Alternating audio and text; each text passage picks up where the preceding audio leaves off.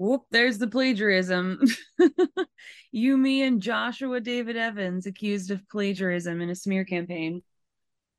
Why is it always that? Why is it always plagiarism? God. Such a frustrating accusation, especially when it's when it's just completely baseless because you're like, uh no, like show me the words where that I plagiarized. And no one ever does. Now you're just no one ever does. No one ever has proof. And then you you're put in a situation where you feel like you have to scramble to disprove what they're saying, which is hard to do when it's just it's just not true. Like why would I need to show evidence Mhm. that I didn't plagiarize? It's it's so fucking frustrating. Yeah, it is. Ugh. And it's also just like it's very serious when you do put a lot of um because again both you and I were accused of plagiarism you with your books and me with my academic writing and my blog. And uh when especially when it's something like serious like you've published a book or you have you ha- want to have some kind of academic position and career it's a big deal to be accused of plagiarism. But then you really do have to consider the source because it's not a big deal to the people accusing you when they're just anonymous online bullshitters. Like that's absolutely nothing but but it's a big deal when it's your career and your life and it's like your words and what was meant to represent you. Yeah. it's just a huge difference between the way that people feel when they're making that accusation baselessly because it's some like I don't think it sits with just like a normal person who hasn't produced a ton of writing how big of a deal that is when you've put your heart into your writing and it's you. And it's almost like you just ripped it off and scammed someone Uh, like not only is that a lie that's just completely devastating Right. yeah so poor josh with his music her and Johnny Mm-hmm. made a whole joke of it, and then she added that song into her show Mhm. and like made it like a thing. Mhm. I think it's just a normal thing that she does. First, thank you for sharing that, uh, and I think that I've never said any of that stuff, Mm. so I want you to know. Like Yeah. I'm, I'm scared that I just said that. I'm not gonna tell you to edit things out, but I'm scared. I'm scared because I've seen what she can do Mhm. behind the scenes and how that affected my life, every aspect of my life. See, I go back and forth from like wanting her to be okay to also fearing her. Mhm. I'm afraid of her. I'm afraid of what she'll nitpick about this. Fear. That's one of the most common emotions I've heard throughout covering this story. It's a word Adam McIntyre has brought up in regards to simply being believed. It's something Becky and Oliver and Alex have all expressed to me. Many members of the Colleen fandom who have spoken to me off the record have expressed it. Uh, Bella, who anonymously spoke against John Silvestri in part three and has recently come forward publicly on Twitter, also has expressed fear throughout this. And now here we have Joshua David Evans. And one thing all of those people have in common is being afraid. And that fear directly relates back to the power of Colleen Ballinger. She'll say I'm lying. She'll say it's not true. And somehow that'll get around to the certain type of people that will then come after me again. So I'm I want to be honest with you and answer your questions, but I also want to make a point that I'm I'm freaking terrified that I just said that do, stuff. do you feel like you might, in some way, still be under her spell, so to speak? Oh, I'm not under her spell, but I do feel like I am still within the bounds of her control. Hmm. That spell wore off, and I now absolutely see what role I played in it. Like it also says a lot about who I am as a person to welcome that into my life year after year after year. Where if anyone came to me and said, I'm dealing with this in my relationship, what should I do? My advice would have always been, get the hell out. Mhm. What are you doing? But I didn't give myself, I didn't do that for myself. So no, I'm not under a spell, but I do still to this day feel like she has control of the narrative. She has control of how, of what happens to me. And I really don't know how to get away from it other than what I've done with my life now, which is peace out and get away from having other people be a part of my life in that way.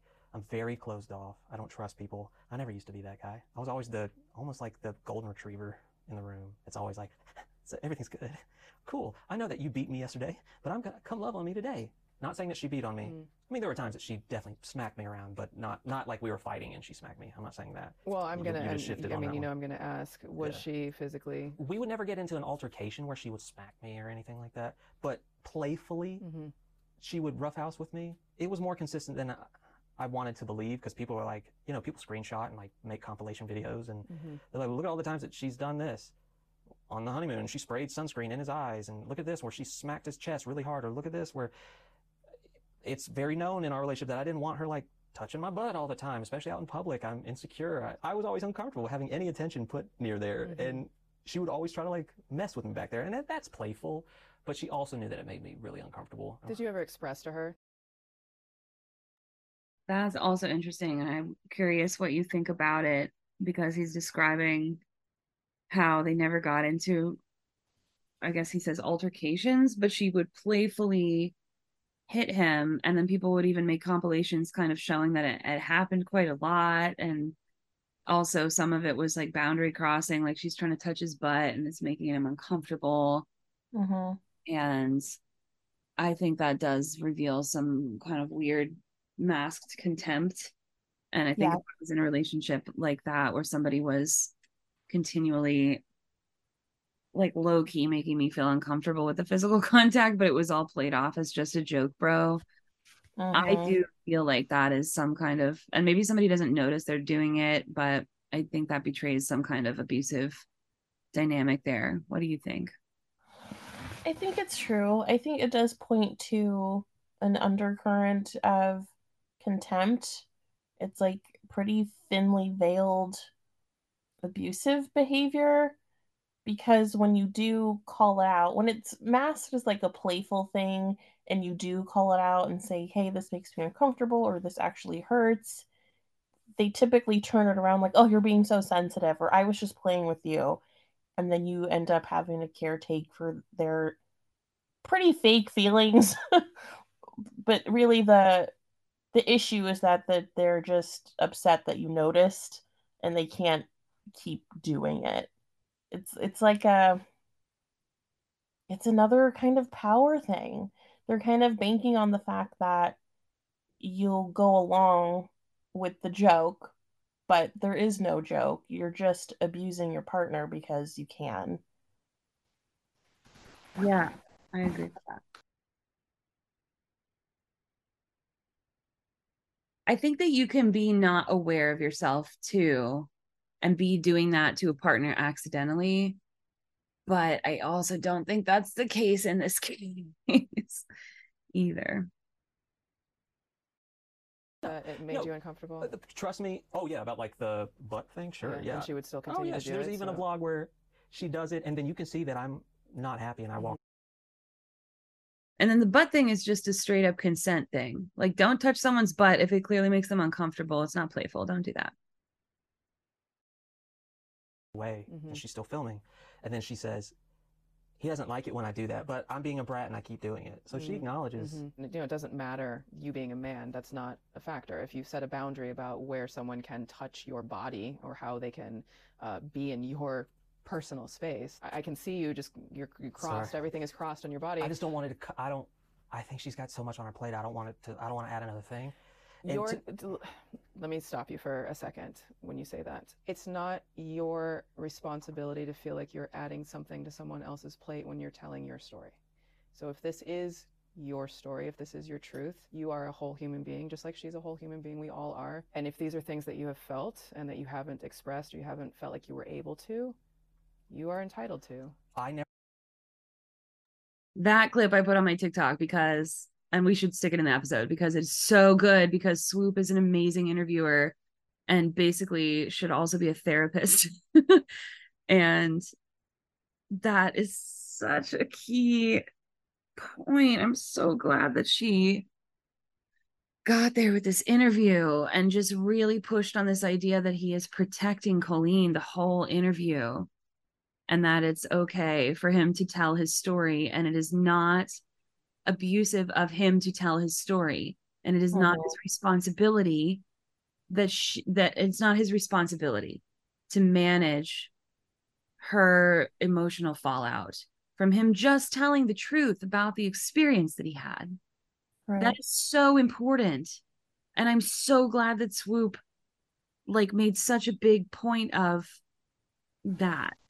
It's so important But I think in him trying to protect Colleen in that way, he's also trying to protect himself because it's so easy for people to flip the script and make it seem like he's this horrible, abusive man.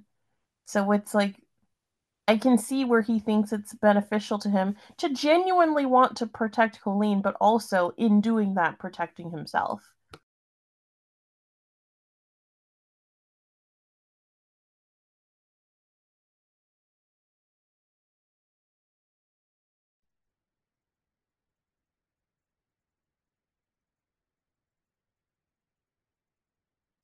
Sorry, was processing that. Okay. Looked at it like it was some problem because we had far deeper problems than that. I think maybe if we didn't have those other problems, I would be like, why do you smack me all the time? But I never viewed it that way. But if I think about my relationship, my wonderful, amazing marriage that I'm in now, we don't do that. Mm-hmm. You know, when I think of it that way, then it's like, oh, well, you don't have to do that. Yeah. You don't have to be a part of that. Mhm. There are normal relationships where you have consent and you respect each other and you know what's too far and what's just playing. And, Mhm. and that dynamic does not exist in my marriage with Pamela.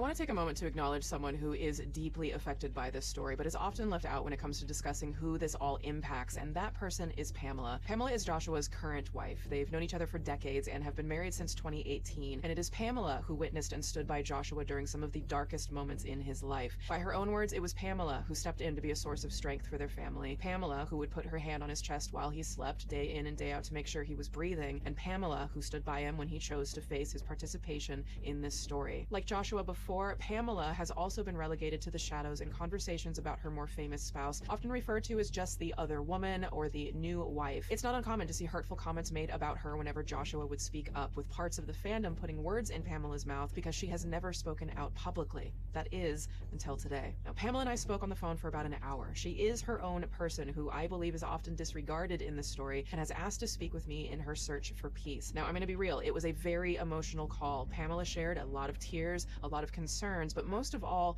compassion. Through all of the fear and pain that Pamela has experienced over the years, I was taken aback by the profound level of empathy that she had for everyone involved and her desire for healing. And a couple of days after our call, Pamela decided that she wanted to share a statement with me, which I would like to read in full for all of you now. Quote At the core of my heart is a desire for people to have peace and for everyone to live from a place of humanity and kindness. You never really know what a person is going through and the profound effects your words and actions can have on them and their lives and the people close to them. There are so many things I could say and have wanted to say throughout the years and even recently. I have chosen to keep things close and focus on taking care of and protecting our family, our little safe bubble, and our mental health. I love Joshua with all of my heart, and I am so grateful for and admire how hard he has worked to overcome some very heavy and dark times, choosing not only to live, but also to strive for peace and goodness, all while continuing to learn and grow in the midst of it all. My hope and wish for my husband, myself, our family, and everyone involved is for peace, healing, and to be able to close this chapter, move forward, and be good to one another. Regardless of what your opinion might be on the people directly involved in this story, I think it's important we always try to remember that these stories have far reaching effects that impact more than just the central people involved, and that just because Pamela has been quiet until now does not mean she's not affected. Pamela is deserving of a safe space and healing, just like all of the others who have been hurt, and I hope that we can all extend her the same compassion as she is. So, Pamela, I just wanted to thank you for sharing your words with us, even when you did not have to. I know that this has been a very stressful time for you, and I just hope that everyone shows her the kindness that she deserves. And now, the moment that many people have been waiting for the questions that we asked Joshua about Colleen's alleged toilet cleaner, Corey DeSoto. Because, in case you didn't know, Colleen Ballinger's best friend in the world is a man who is also her assistant, somebody she has called her soulmate, who has lived with Colleen at her house over the course of two marriages now. Now, Corey has his own allegations, which are a story for another day, but I was curious about what life for Joshua was like with Colleen's real number one, Corey DeSoto. What was life like with Corey DeSoto? It was hard because I never felt like I had a marriage or a relationship. I felt like I was a part of something plus him and, and I was there too. Everywhere I look, there he is. I wake up in the morning, there he is. I go to bed at night, he's going into his room. She had made a post on Instagram and she said that, you know, this is my soulmate. And I remember looking at that and being like, well, I would never say that about anybody other than my person. Do you think that was directed at you in any way, I- or I think she knew, she always knew what she was doing. And then she'd play this kind of like naive, what? That made you upset? Oh, I would never think that. And it's like, but you know, you know, the word soulmate is a pretty big word to say to somebody. You just got married and your soulmate is Corey DeSoto. And now for the part of the interview where I hold true to my word that in exchange for hearing him out on his painful experiences, I would make Joshua hear me out on all the things that he has verifiably done wrong. This is the part where I ask Joshua directly to take accountability for his actions. I have seen some comments saying how it is problematic to platform someone who admits to doing bad things. Why?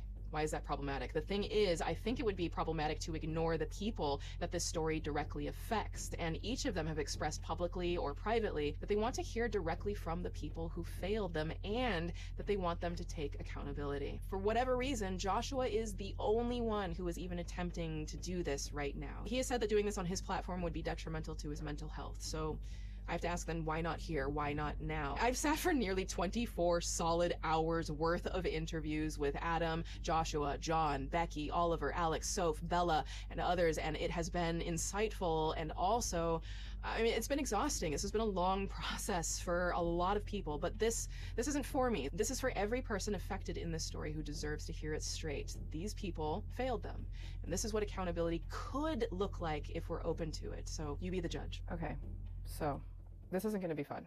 You know, my team and I have been obviously digging into all of the everything about this story and uh, the Miranda Sings character, the content, what you have been involved in. You did say something to me off camera that was interesting to me in regards to talking about these more difficult topics where we're going to talk about accountability. And you had said that it's this is kind of the easiest thing for you to talk about. Mhm. And I'm curious why why what what about this that we're going to get into is easier in your opinion? I didn't know if I was going to talk about this, but the way you phrased the question, I'm just trying to be as transparent as I can. And the one thing popped in my head. I was for a very long time after all this happened, to the point where I had a, a handwritten will in my pocket for Pamela, my wife. I was very much at peace with the idea. That's a weird way to say it. That if I go, I go. The reason why I say that is because when you're there and you have given up everything, everything that comes along with that, when you decide, no, I'm going to get up, I'm going to choose something else. When you truly make that choice, you also have to make the choice of if I'm going to do this, I'm going to face myself. So if I'm going to face my demons, I have to face all of my demons, not just the ones I want to deal with that feel easy to deal with. I've done a lot of hard work on Yeah, so he's describing sadly being feeling suicidal and coming past that, coming through it and realizing that he has to face his demons and it really is an ego death. I've been there and I it, you can just tell from this guy and his entire demeanor and his energy honestly. And we are about to get into this section. I'm very curious to think of what you what you feel about this this section because it's about him taking accountability for the things that he has done that are uh that are wrong but energy wise it's just so clear to me that he he had some kind of massive ego death and and came out of that and and healed from it and um that definitely can happen when you get to that point and it's really sad that he got there through this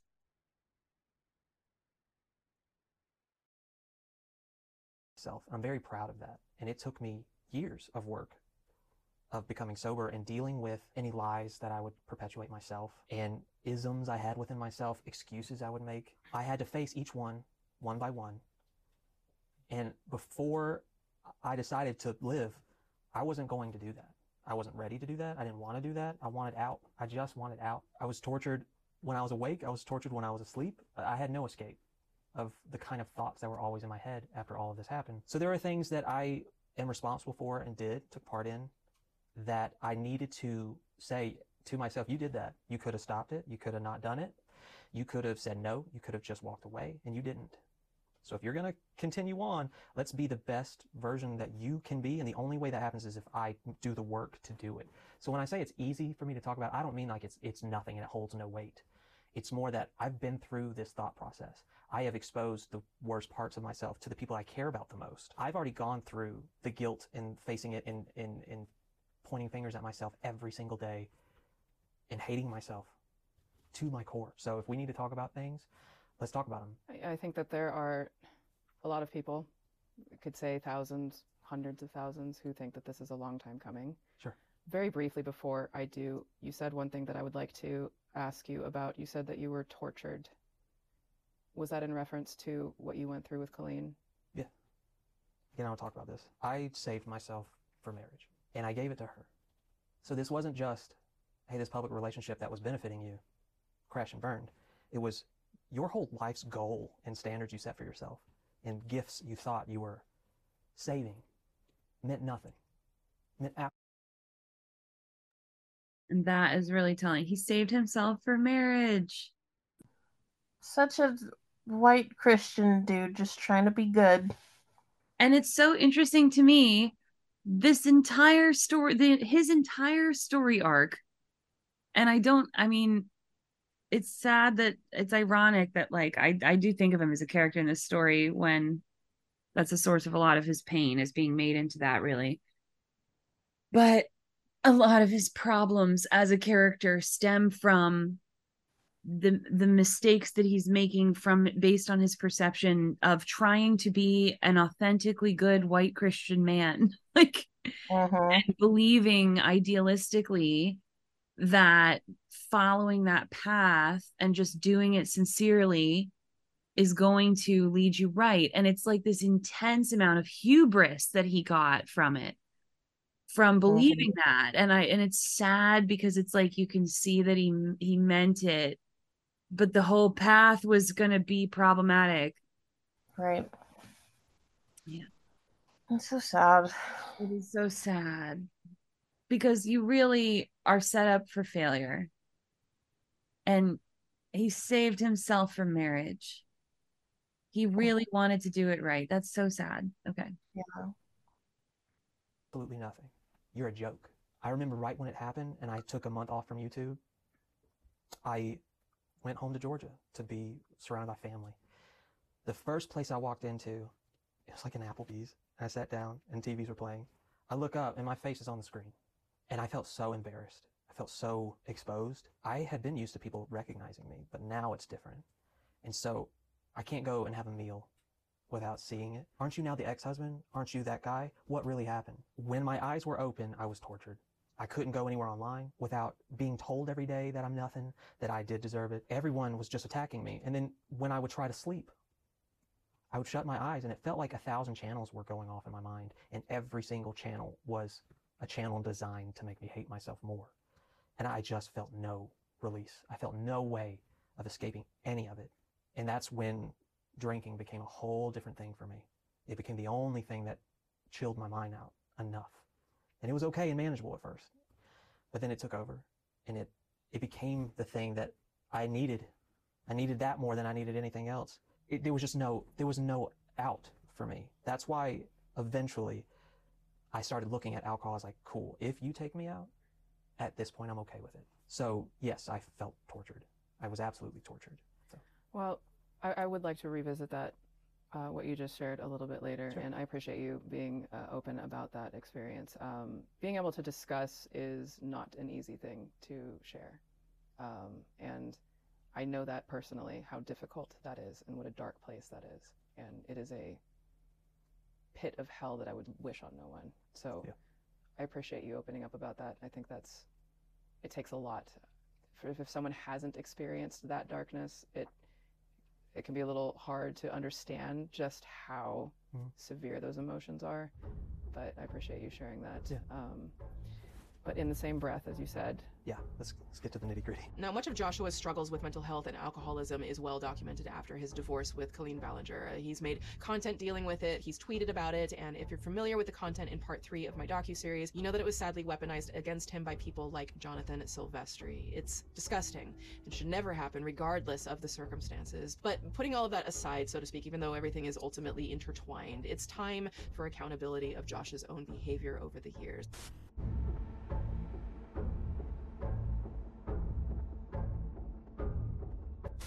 Just as you had experienced pain, there are things that you have done Mhm. that has contributed to pain in others. It is important that we talk about this. Okay. Um, I know that Miranda Sings content, the content was catered for 13 to 21 year olds. You had said that in an interview clip that we found. And the fact of the matter is, the content was inappropriate. Mhm. As it evolved almost top to bottom, that was just seemed like the, the constant underbelly to that content for reasons that even I'm still trying to understand why that would be the approach. So I am curious, and I think a lot of people would like to know what drew you to that content and how did you get to a place where you felt that it was appropriate for you to participate? When I discovered her, um, before we had ever spoken, she probably had two or three videos out, period.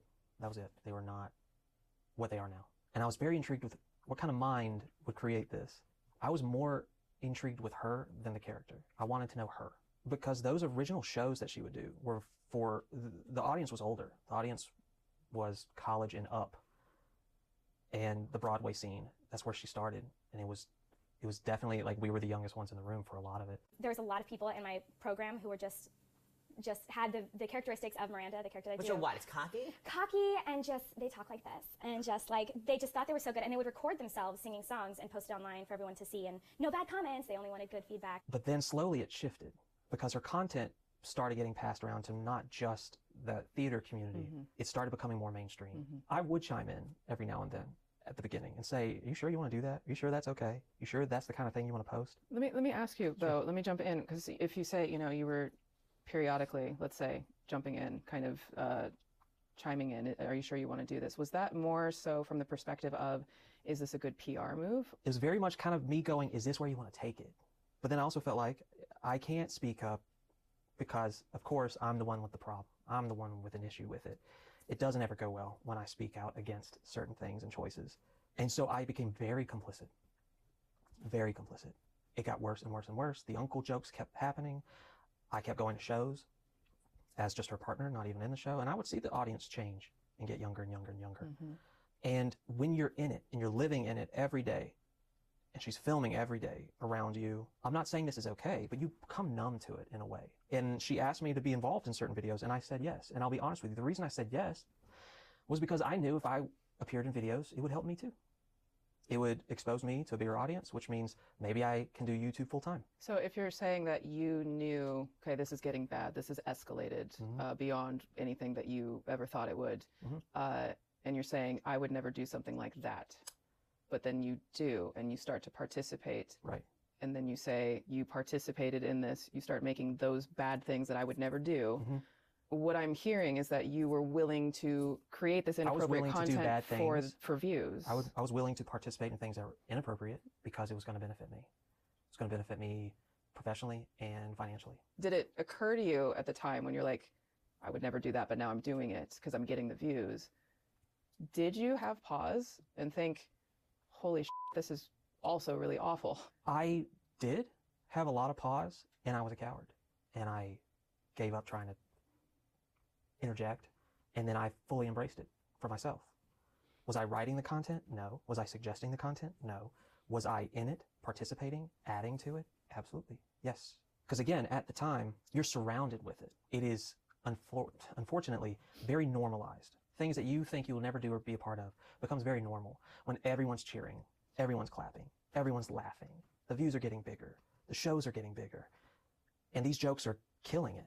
You become desensitized to a point where like, well, maybe it's not that bad. But when you get out of it, when you're not in that dynamic anymore, when I removed, well, when I was removed, I didn't remove myself. Do you It- think you would have removed yourself at, No. at some point, or No, you would have just continued to do that content? Absolutely. And and I'm I'm curious because you know we're we're talking kind of there, there's these parallels, right? You know, you're participating in the content, but you were also participating just on a no cameras around life happening, and you were in these tiny chats and. Mm. Uh, the group chats, you know, running around town. Um, I'm not sure if you saw, but Adam just did a live stream today uh, Nice. of a video that uh, was sent to him, and it's on a fan's channel. Uh, they had done a vlog video with you and Colleen, and it, and it looks to be in Europe.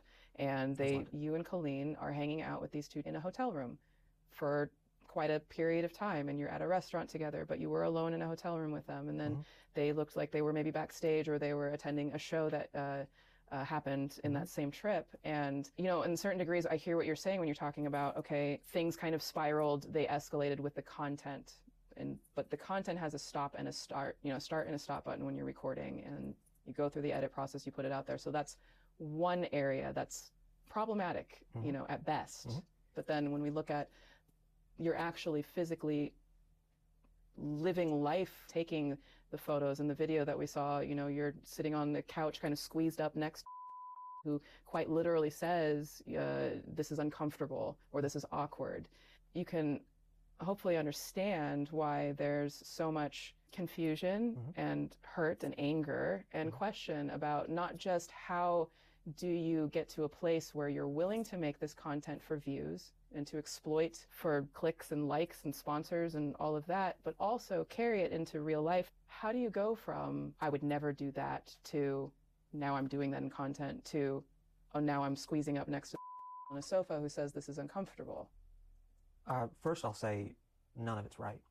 None of it's okay. I remember early on in those stages, she had a tight click, an original click called the cookies, I believe they were Mhm. called. She would have these tiny chat conversations. There'd be plenty of times that I'd be like, oh, cool, I'll hop in, and I'd hop in. It felt innocent at the time, and then it just kept progressing. I normalized it in my head, and I said, well, this is not, I didn't start this, I'm just in the background. And I made excuses. Not, again, not that it's okay, but it didn't feel like the topics were inappropriate, even though the situation was un- inappropriate. I remember Colleen saying, they're going to meet us at this place. We're going to have, uh, it's a chicken place. How did you know to, to have this meeting even scheduled? They were part of the original fan group, the Cookies, I believe. And if I'm not saying the right name of the group, it was that original, Colleen's original. Cookies, yes. Yeah. When she had shows in Europe, they made plans to meet up. I didn't make that plan. I was there with her and absolutely participated. I absolutely never said you shouldn't do this. Uh, I, again, in my mind, had normalized that this was okay because it's out in public. I- know. But you were you were in a hotel room No, right. these, yeah. no, right. I mean, I you know, I, I do have to kind of interject a little it, bit though yeah. because I think it's a little more than it wasn't weird. I think it was extremely weird and very concerning. And how do you go from like, oh, I've got these fans that I'm getting this attention from, Mhm. and I'm getting the clicks and likes, and this feels so good. Mhm. To let's meet up with them. To let's go to our hotel room. How how does that happen? And still have the rationale of thinking, oh, this is no big deal. I guess because none of it's right. I'm not saying it's right. If it was an awkward picture taken and I thought it was funny, it's not funny. It's wrong. What I remember from that time was we're going to go and meet them and have lunch. And that was all that was told to me. Then in the middle of Who, that, who was telling you this, Colleen? Yeah. and then that progressed to, hey, do you guys just want to uh, come back to the, the hotel? Or it wasn't a hotel, it was a flat. Is there much of a difference Uh, probably in your not. opinion? Probably not. Um, and me not saying, Colleen, we can't have them come in here. hmm We can't do that. Mhm. You have to tell them to go. hmm I didn't say that. I didn't do that. Looking back on it, I would say, what the hell were you doing? There were a lot of times that I should have just put my foot down and said no. But I, again, pushed that all down and normalized it for myself and made decisions that when I look back on them, I am appalled at things that I didn't stand up to hmm and didn't choose to see a bigger picture there. There are things that are far more important that I just did not look at in, a, in the way that I should have then. I regret those choices.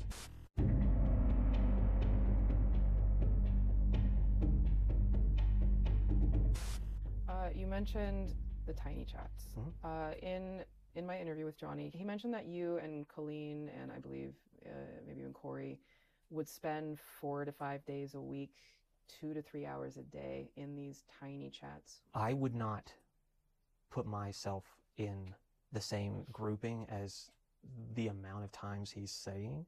They were doing tiny, tiny chats with or without us being a part of it. They meaning They being that little crew of fans. Okay. it was very known that a group of them would hop on and do this a lot. And they would tweet to us all the time, hop on, we're chatting, we're talking about you, hop on, are you gonna, it would be so cool if you hopped on for five minutes. It was just constant. So I always knew when they were on because they would let me know that they were on. The amount of times I was a part of it compared to how Colleen was, because Colleen was the init- initially the first one to be involved in that. It, it's a vast ratio.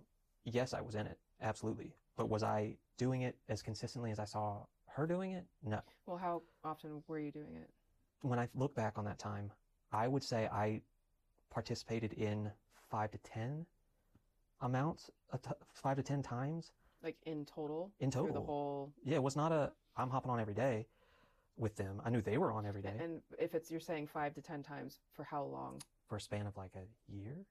that I knew they were doing it. It's a weird place to be in. At the time, I was like, the right thing to do is to interact with those people, to encourage them to watch more of your stuff, hope that they would share it with their friends, and that you would slowly build a fan base. Meet and greets were always huge. Giveaways were always huge. One of the things that Johnny had brought to my attention uh, was, and he's, he said this, I believe, publicly as well, um, that there was an instance of you turning off your camera and that you had changed your name to Johnny and then kind of appeared as a surprise towards the end of the chat. W- what's the story there? This was during the time where every night I was getting, we're on chat, we're on chat. I think, and they would say, I think Josh is in the chat. He's in the chat. I wasn't on the chat. And it was just constant. Every, when, when the, when I hear, oh, it happened every night, it did, but not with me in it. It got to be a thing where is Josh in the chat or is Josh not in the chat? I can't tell. This person sounds like Josh. And I made a terrible mistake that I look back on and I think is creepy as hell that I did it. I thought I'm going to go on, but I'm not going to say I'm on because I want to see what they say. I want to see what they say when they don't think I'm there. Lighthearted, not like, oh, I'm going to catch him. If I add to the chat, but I don't say it's me, what are they going to say? And I made the stupid decision of alluding that I was Johnny. And then eventually was like, oh, it's not Johnny, it's me. Got you. And at the time, You, you say alluding. Did you specifically change your name to say Johnny? I don't remember, but I absolutely know that I made it seem like it was him, but not in a way of like giving personal details about him or saying like opinions. Well, you, you understand how it, it, it comes across, though, right? Yeah. Where people, you know, hear that you were, at least in this instance, maybe there were other times that you did this, where you're essentially eavesdropping on a chat. Mm-hmm. It's weird. It's gross.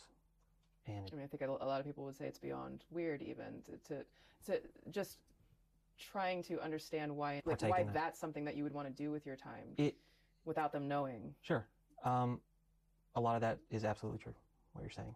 It didn't feel like that at the time. Because I think that the, the challenge that people have, even if they want to wrap their brains around like, you know, just the tiny chats of it all, but even you saying that these are people that I knew that I interacted with, retweets, you know, the, Mhm. the chats, all of, you know, you're Mhm. having all of these interactions. You know, I hear what you're saying when you're talking about th- there was an era of YouTube, and I don't know, maybe if it's still something that happens now, but where creators were interacting with fans and that was what you do and the surprise meetups and all that kind of thing. But there's a lot of lines that are being crossed there. Yeah, Uh, Absolutely. In retrospect, that makes perfect sense to me. I, I wouldn't disagree with anything you're saying. And I, I, I hate saying it like this, but it was so, it's just, it's was so normalized. And I'm not saying normalized is okay. I'm saying that as this kind of slowly took off and YouTube was becoming bigger and bigger as a thing that people could do for a living, you start to interact with anyone that in- interacts with your stuff. And you just think this is how you do it. You interact, you build your fan base, they get to know you, you get to know them. I was never seeking it out originally. I was never like, ooh, y'all come over here and let's talk. Let's have a private thing. It was, hey, this is happening. Josh, come over here. Josh, are you are you online? Josh, if you're online, Mhm. hop in the chat for a few minutes. I just got back from running errands. Sure, I can hop on. I'm on my laptop anyway, doing probably editing something or doing something else. Sure, I'll hop on. But again, 39 year old me now would not do that. I would certainly hope not after all of everything that's happened. We, I just mean like, Yeah. regardless of YouTube and Mhm. exposure and what people are saying, just me as a human being, I would not choose to do those things. And I wish I could have said that back then. You know, it was wrong.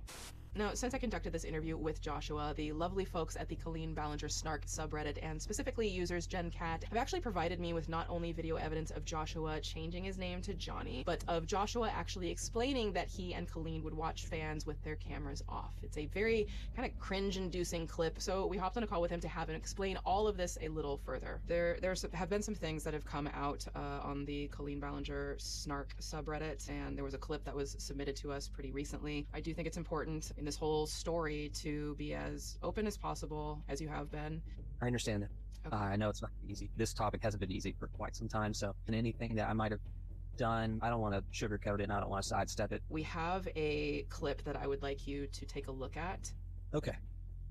Sometimes when we're bored, we go on to Tiny Chat and watch uh, our friends chatting with each other without them knowing that we're watching them. We're basically watching you guys right now. What is this? What are you guys doing right now? I feel like I should not be watching this. What is this? Don't put NSYNC and Backstreet in the same sentence. Tiny chatting with people online. Does that make me weird? Maybe. I'm no weirder than these guys. Yeah. Can you kind of tell me the circumstances then of what you remember around that, or if this was something that was common? Uh, this was very similar to the other situation where every single time they were on a chat, they would tweet to us, "We're on this chat. We're talking about you. Uh, come join us just for a sec. Come join us. Come say hey. Come say hey." And then people would hop on and use weird names to try to be like, "Do you know who this is?" Because they would blast it on their public Twitter. Every now and then, we would click on those links and see, all right, what are they saying? And that's really all that it was. Looking at it now, because that was clearly, I believe, 2014, so it's almost 10 years ago. Even like even hearing myself answer my own question. Well, I didn't answer my own question. I'm, I'm answering my own question now. Isn't that weird? I feel like I shouldn't be watching this. Uh, that's because it is weird, and I should not be watching that. It was just another situation of you build this fan support and you connect with them they tell their friends, their friends tell friends, and then you have a bigger base of people watching. Uh, and that was the the base of people that were always together, always tweeting together, always doing tiny chats together, consistently asking, "Are you on? Are you on? You should come on. We're talking about this, about that." And so I went on as Johnny. Can you tell me why you why you chose Johnny's? So it was Johnny because I knew he was uh, in there all the time. I knew that that was he was a presence within them because I, I would see all the tweets and the requests to hop on the chat. Um, I mean, it sounds so weird, and because it is weird, if if I pretend I'm Johnny, then they'll say the truth. They'll say whatever they actually think about my content or you know what I posted. And I was curious, like, do they actually like me, or do they like that I'm associated with someone? And that was my mentality. That's why I, I would hop in every now and then just to see what they were saying. Can you tell me like how long you would watch for? Um, it, again, it'd be sporadic. It'd be like one time I hopped on and it was for 10 minutes. The next time I hopped on was a week and a half later. That was like a quick five minute. And then they spoke to me like, John, it was weird. Shouldn't have done it. It's creepy me thinking about it. Was um, this, did you do this alone or were you with Colleen? What was that she dynamic? Was pre- present for a couple of them. And I even used that one for content. I used that one to be like, hey, uh, I'm going to put you in my vlog. All of the little justifications that I made in my head then were very much of this is what you do. You're in this element. You're a YouTuber. This is how you, this is how you connect. And I made every excuse I could to normalize things and I would not have done if YouTube wasn't something I was pursuing. For the most part, they were always like, we know it's you. We know it's you. Uh, it was all very surface level, fun, talking about the blog, talking about content. It's weird. If you told me that scenario, just remove me and put some other grown man in there, I would be like, hell no. I don't care that you asked him a thousand times to hop on. Why is he doing that? In that time of my life, I was desperately trying to build and create a, a channel. I didn't do it all the time, but it was definitely part of it. And I severely wish I did not do those things.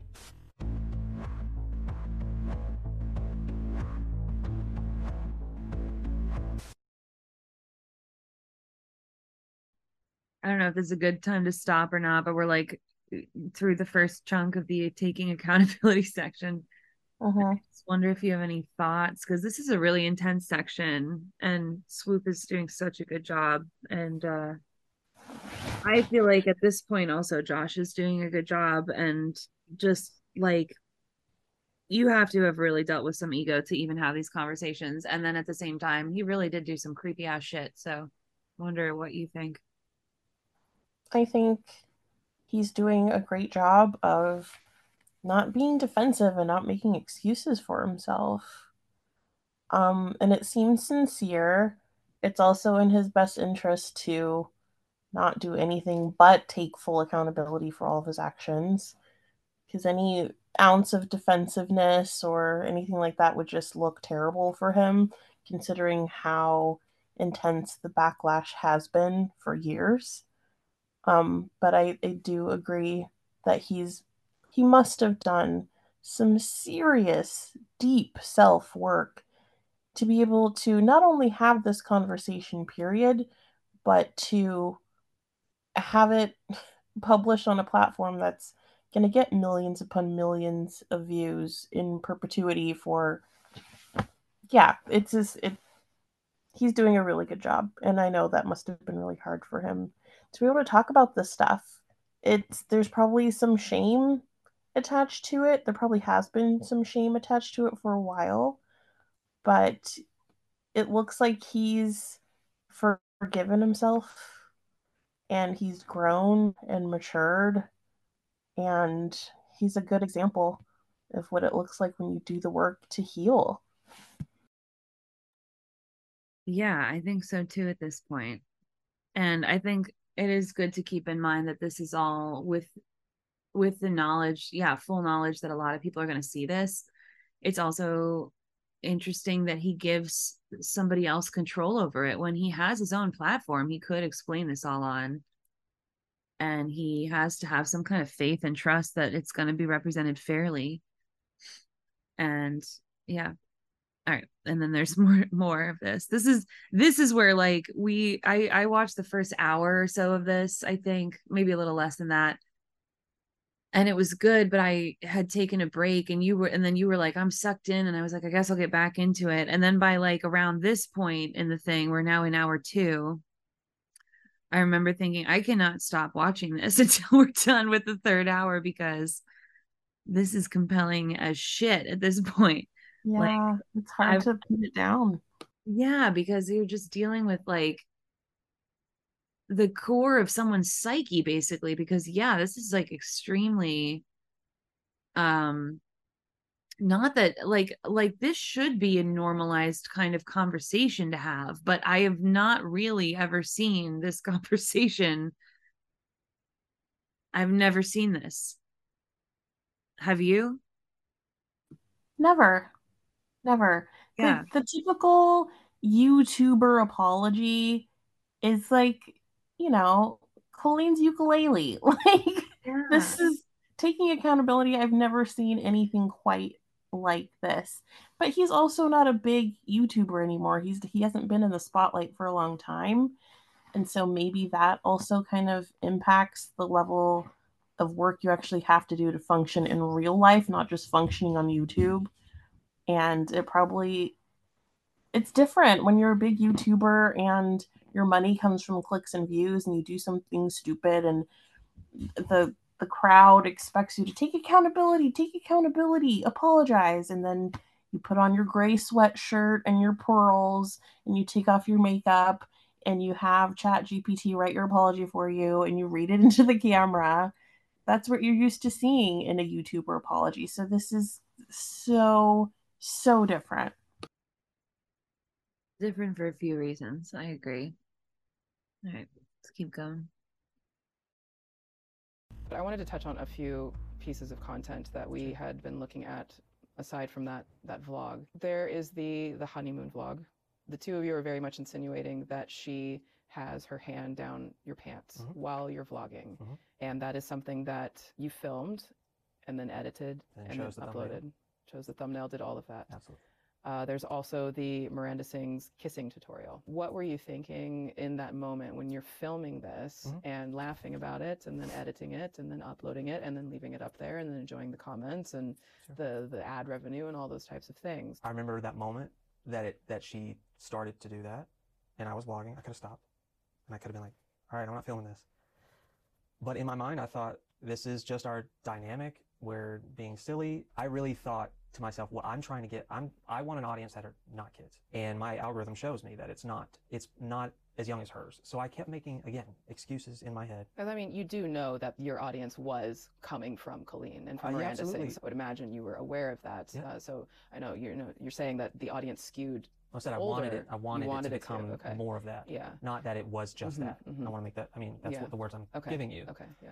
Is that that's where I wanted it to head. Mm-hmm. And so I was a little more bold in some of my decisions, thinking I'm trying to cater to college people and people in their 20s, people that are closer to my age. And so I'm like, I, I, it's okay if I push it because that's what I'm gearing it towards, while also knowing that a massive chunk were not that age. Mm-hmm. I clearly regretted it the next day because in the very next vlog, I tried to squash it and say it's not a big deal. It wasn't this. It wasn't that. Yet I still kept it up. Mm-hmm and still benefited on the ad revenue mm-hmm. of it. There were a lot of decisions that I made that were very close to that, very similar to that. Well, because you say clearly you regretted it, yeah. so then you made another, you know, something addressing it of sorts. Mm-hmm. But you, you can see that it would be hard for people to believe that you clearly regretted it if you left it up sure. and monetized it. Right, because I was selfish. I wanted to gain money. So would that be implying that you didn't actually regret it? I guess I didn't regret enough to change it. But I did regret enough that I was like, let me clear the air that it wasn't what I implied that it was. I knew that that was going to be a clickable thing and I chose to do it, but it wasn't big enough in my head, in my moral fiber to say, just take that down. because I also was dead set on making a video every single day for a, a year. That was my promise. And I'm like, I can't take down one. I've never missed a day. I'm not going to take it down. It was me, me, me, me. This is going to affect me. It all has to do with I wanted the attention that it was giving me. I absolutely did. When you say you wanted the attention, you know, my first thought then is that you enjoyed the attention from content heavily laden. I mean, that is what was happening. Both of your channels. You're spot on with how you're phrasing it. At the time, I didn't put A to B in my head because I had once again during that time just started making excuses for myself because things had become so normalized in that era and in that group of people I was with. If I had sat down and really thought, do you know what you did? Do you know what you posted? Do you know what kind of people are, can you visualize who's watching this? Can you? I didn't do that. And I didn't care enough at the time to sit down and really give myself a hard look in the mirror. And I just didn't do it. And I look back now, I'm like, God, I, I did that. I absolutely did that. When fame hits and notoriety hits, a lot of people, I don't want to say all people, but a lot of people tend to disregard their moral standards in a way that before fame it wasn't a thing for them. I think there there is uh, actually a saying something along the lines of success, wealth doesn't necessarily change you. It just magnifies what you already were. Sure. Was there a part of you that was already like that? That already, even though you said I would never do that, but could mm-hmm. it have just been magnifying something that was already there with you? I've had a lot of issues uh, with the way I was raised. It's embarrassing to say out loud, but I always made jokes about it to my friends. It was like the known thing, and it would get people to laugh, and I liked that. I liked that they were laughing, and I liked that I was turning something that I was embarrassed about into something that was funny and somewhat validating in a way. And so it makes sense psychologically that I would take that next step if I get a lot of eyeballs on me. That the kind of things I would joke about with my friends probably is going to start popping up in my content as well. And as much as I want to say I had no malicious intent, I didn't try to do anything. Sometimes just the fact that you you got an elephant in the room and you're just going to turn around and act like it's not there is doing just as much damage as when you're damage as when you're intentionally doing something with that purpose. Even beyond the content, uh, you know, we talk about how this normalizes things, uh, and you've talked about how it, was normalized. It became normalized for you mm-hmm. uh, to do content like this. So now, you know, the concern is, you know, that the cheese balls skit on the Miranda Sings tour in front of thousands. I don't know thousands of people, thousands. and then we see clips of you participating in that same skit. Mm-hmm we can speak to it being normalized for you, but I think we need to speak to this being normalized on a massive scale in a way that we haven't seen often when we're talking about the massive scale of celebrity that particularly Colleen had, and then you coming along and participating in that. Mm-hmm. It, I mean, it goes back to everything I'm saying that I didn't have a backbone and I just went with it. It was, it's very well known, and this does not eradicate me from anything, but it's just well known in that group that one person was creating that show and one person was creating the bits and you don't challenge it because she's the successful one. She's the one that rose to the top. And how dare you tell her how to do what she knows how to do best? I didn't want to ruffle her feathers about that. I there was a lot of things over those years that i just stopped complaining about just stopped making an issue about because it never got me anywhere. It only made things more tense. And so i did the cowardly thing and just went with it. Not thinking, but what is this doing to them? And how are they perceiving that? This is like it's all everyone's in on it and it's going over their heads. I kept convincing myself this goes over their head. This like they don't get that the cheese balls and reaching in means X, Y, and Z. So I mean, it's you know, it's the the age old skit uh, that we've you know seen those old video clips of a guy who's got candy in his pocket. There, there's just no world I can get to thinking that that was something that a, a, an adult came up with and another adult co-signed, you co-signing, participating in mm-hmm. it the the tour managers co-signing on it, the venue co-signing. I mean, every adult in the room. It's I think it's interesting that he says that the cheese ball skit and other kind of sexual innuendo in the content that part of how he was justifying it was to say that it was just going over the kids' heads. And Swoop pushes back on that and it's like, well, really? Because it it seems like it's a joke told by adults that's inappropriate no matter what and at the same time isn't that also just exactly how all of like all of our tv growing up was like everything on nickelodeon everything on Cartoon Network, and I Right. love those shows. But there was so much innuendo, and there still is so much innuendo in so much children's TV Mm-hmm. where I can see how he would think that. I read myself reading the cheeseball skit. I'm like, gross. That's gross. But like, um, you could you could have the same reaction to something in like Rocko's Modern Life, or to one of those horrendous like feet scenes in a Nickelodeon like Yeah. one show or something. Like there Yeah. were really inappropriate things in a lot of children's TV. So I kind of get that. I kind of see it. And that's also Colleen's excuse and has been Colleen's excuse the whole time for the type of humor that she markets to children. Like she sort of hides behind this whole, oh, the, my comedy is for everyone, and the things that are a little more risque, kids won't even understand. And it's maybe that's true for some kids, but also your content is made for kids. So why even bother having content that would go over their heads? Why would you even do that? Yeah, and it's like the and then she I think she had said at some point and the idea is it's for everyone therefore so the parents can also have fun. But that's not really how it works. Really it's like these adults in power are just abusing their platforms and uh, it's gross. Um what was I gonna say too? Sorry, I wanted to think about something. Um, oh, the other thing I wanted to say was uh Mickey Mouse has ties to blackface minstrelsy minstrelsy. So Hmm. you know, it goes it runs deep. Yeah. Yeah. I want to ask where are the adults because apparently no one wants to act like one. The adults are everywhere. They're everywhere, and they're but not doing anything. Right, right. And I know I'm the one in the hot seat, and that's fine. You can direct it to me, and that's totally okay. I'm not going to shift on that. But just hearing you list that, the tech crew, the the people at the venue, the adults doing tickets, managers, stage managers, her parents were at so many shows. Me, Corey.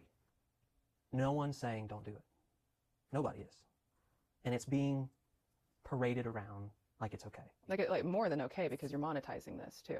Sure. So it's someone's paying for them to even be there. And she she knew that I didn't like that part. But that again, that doesn't change that Mhm. what the outcome was. Mhm. When you're along the ride with her, don't don't rock the boat. Go with it. There is something that we found, uh, a thread on the Snark Reddit referring to an old vlog. Uh, specifically, the vlog allegedly has you discussing you writing some of the material. So we were wondering if this is true, if you did write any of the Miranda Sings material. No, no, no, no. Uh, the audacity that I would even think that I could lend an idea to her. No, she didn't take my ideas, and it wasn't like we all sat there and I was like, "Let's brainstorm and let's come up with some concepts and some bits." I mean, she sure as heck never wanted my input. She'd ask Corey, she would ask Christopher. I never got the sense that she respected me enough to contribute those things. I've seen people say that, like, "Oh, Josh needs to answer for writing some of this material." I'm like, "Well, I didn't write that." I participated in things that I'm like, oh, that's cringy. Shouldn't have done that. That's gross. But I didn't write it. It's just, it never happened.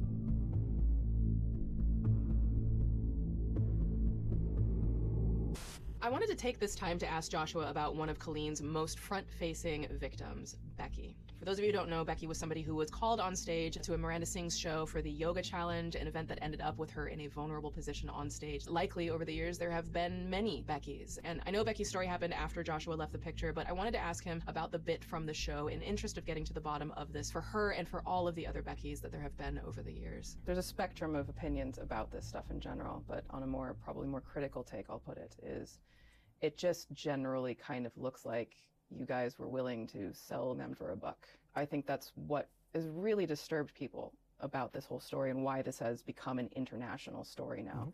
And everything that's been happening with Colleen and her entire tour being canceled now. I'm guessing the venues are the ones who stepped in to cancel it. I don't presume that Colleen was the one who did. But, you know, I think about uh, one victim in particular in this story, Becky, uh, Hmm. who was brought on stage in a romper and was put in the yoga bit that happened. And, and you know, when I think about her story and what she went through, and then to hear her story and to speak with her. I'm curious to know you have posted some apologies and you have uh, on Twitter, you've made some statements saying that you support their feelings are valid and, and all of that. And I'm just kind of curious as someone who very openly participated in those shows. I'm wondering what you would think Becky might feel when you're now saying your feelings are valid. Someone should have been protecting them. And I could have been one of those people. Mm-hmm. And I didn't do it. And the more that comes out, the more that I feel sick to my stomach, the more I think you had an opportunity. You had many opportunities. And just because bad things were happening behind, behind the scenes does not mean it's okay for you to be complicit in these situations and even participate in these situations. So, to anyone that's watching this, just like I said on Twitter, but I mean it as deeply as I can, you're not at fault. It was not your fault. You did not deserve it. You should have never been in that situation. You should have always been protected and you should have always had people to step in and, and oversee and make judgment calls. And none of us did. Mm-hmm. And now there are repercussions. And my words are only words. And I know that. But I don't know how else to at least start to say, I see you. I wish I could strong arm myself back into that moment and change it. And I'm ashamed that I didn't do anything significant enough that would have resulted in them not experiencing what they're experiencing now. And then after the show, we did meet and greets, and I hung around with the parents most of the time Mhm. while they were all meeting her.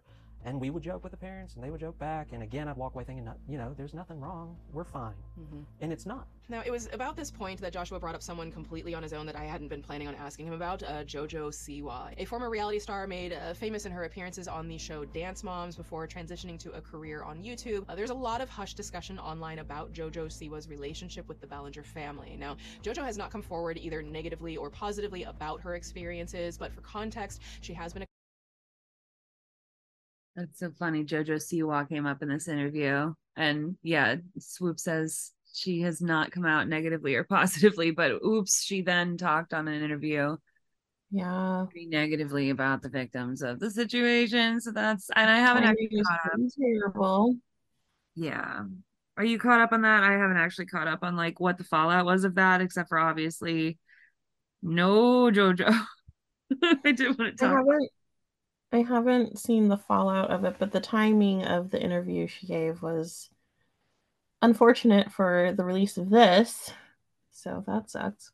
Yeah, and she seems uninformed about like the surrounding situation. Like she might have been intentionally not paying attention or something, as if uh, you know, out of deference to Colleen. But anyway, interesting that she came up in this too. Collaborator with Colleen Ballinger, her sister Rachel Ballinger, and Joshua David Evans at multiple points in her life, and to this day remains public friends with at least Rachel Ballinger, from what we can tell. But after the Colleen and Josh divorce, JoJo initially took Josh's side and continued to collaborate with him for at least a year following the divorce before the two had an undiscussed falling out that led to her becoming closer to the Ballingers. There's a situation with JoJo Siwa that I mm-hmm. walked away from because it was starting to get that way, and I was being pressured to continue pulling her over to my side. And I flat out said, I will not. This is after the divorce, so like I'm Mhm, I'm mhm. starting to like snap out of it, right? Mhm. And to the people that were like, you need to reach out to JoJo because she was very much, you know, a fan of you and favored you, Mm-hmm. but the Ballingers are trying to get to her and bring her Yeah, over. we noticed that there was a shift with her That's- and, and her engagement or interaction with you. The reason why that happened was because when I was on the telephone, and I won't name names, they were like, if I were you, you should text her back, call her, let her know, DM her that you still want to be in her life. And I said on the phone, I said, I'm not about to try to navigate control over who she likes. It's weird and I Mhm. will not do it. And that was one of the first times that post my involvement, I got to make a decision on my own. I knew I could continue being close with JoJo and I am not going to go down that road. So she's going to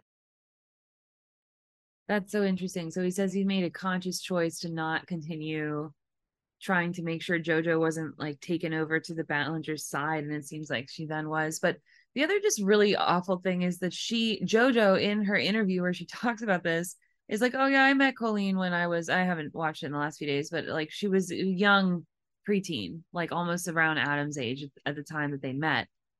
Mm-hmm. So the whole thing is creepy and it and it seems like that was that was Josh's first moment he says of taking back enough power to say no i'm not going to continue pursuing a relationship with somebody i met who was underage in this whole situation that's so creepy Yeah. I have to think I'm a person because I'm not going to engage anymore. And I'm not going to try to sway her over to liking me and believing me and not believing them. And then it happened. I watched it unfold. hmm And the moment she even went on a podcast with Rachel, I believe, she even said, "Oh yeah, for that year, I didn't talk to you guys because I was y- y'all were mad at me because I was, you know, hanging out with Josh or whatever." I'm, again, I'm paraphrasing. I got tweeted that information, and I thought, well, okay. Everything I thought was going to happen did happen, and at least I can look at this situation, this one thing, and be like, "You did the right thing. You could be doing what I think they have done with her for years now, is to take that name and take that involvement and benefit from it."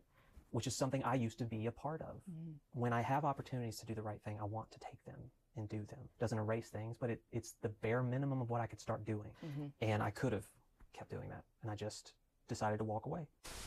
Now, the topic of racism, unfortunately, is part of the story when it comes to the Colleen Ballinger universe. We've seen many video clips of Colleen as Miranda Sings, mocking and belittling people of color, asking if black people speak English, and of course, the blackface, greenface scandal in the middle of this current story breaking. Joshua had also participated in content considered racially insensitive, so as you might have guessed, I confronted him about it. And just a reminder, there will not be anything graphic played in regards to this.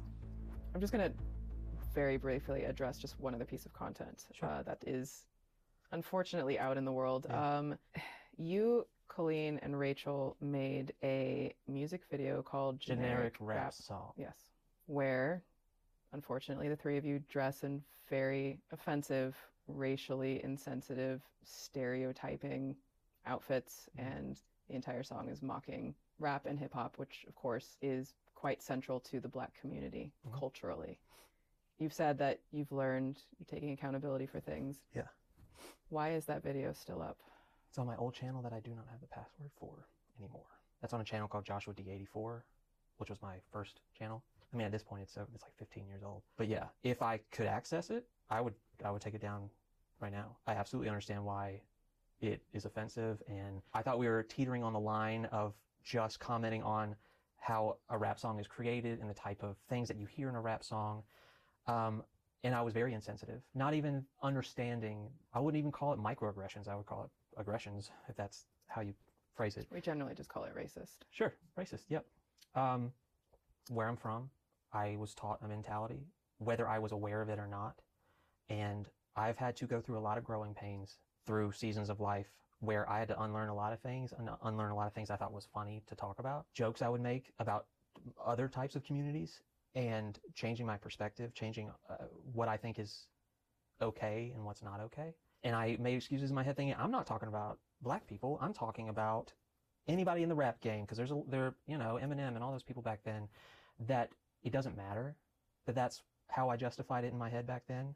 I see it now, and I think there's only one way to interpret that song, and I thought it was funny, and it's not funny. I want to take full accountability. I didn't write the whole thing, but it doesn't matter. It doesn't matter. Uh, we all decided on it. We all filmed it. We all recorded it. We we posted it. I think once you put the do rag on, you're pretty committed to Yeah. to the cause there. Yeah. Sure. In those years, I've had to face why did I think that was okay? Mhm. Why did I think that was funny? Why did I think, you know, w- when you think, oh, but SNL, they'd make a sketch like that, and Mad TV would make a sketch like that, and that's the content I've watched, and I, you know, you start to think that's okay. Doesn't mean it's okay. You don't like my answer. No, no, it's it's. I mean, your answer is your answer. I just, you know, I'm thinking about No, when not people. about your response to the answer. No, no, I'm just thinking about when people say like, oh, so and so did it, so and so did it, and it's like, well, that was racist, and that was racist, Yeah. and we're just apparently people didn't want to pay attention to the fact that this is really harmful to marginalized communities, and it always has been since the dawn of time. So, Yeah. anyways, it's not something that I wanted to like just really dig into, but I just was, you know, I see this and I'm like, he's talking about accountability. Why is this still up? And then you say you don't have access to the channel, so it gives more context to the thing. Sure. Um, but hopefully, uh, you've learned some things since then. I would hope so. Um, I would hope so because you know when you hear people be like, I have black friends, so I'm not racist. Mhm. I even I, I mean I roll my eyes at that. I'm aware, and even though I'm different now, yeah, it's just a stain in my life that I have to live with. regardless of how I feel now. Okay, I definitely want to just pause after that. And I want to, because he's talking about this generic rap song and just racism in the content. And I'm very interested what you think. I also want to talk about the blackface, green face thing. um, I mean, I appreciate his answer to her questions a lot more than a lot of other YouTubers that have participated in that kind of content because it was just the time. It was just, you know, five years ago. It was just different times back then. He didn't pull that bullshit, which was nice. Um, but she makes a great point that no matter who else was doing it, no matter what the time was, it was always racist and it was always hurtful. And I'm so happy she called that out. And I hope he really let that sink in. Yeah, I really love her response in that exchange. I love that they are sitting in that in that discomfort and yeah. Um, what I want to say.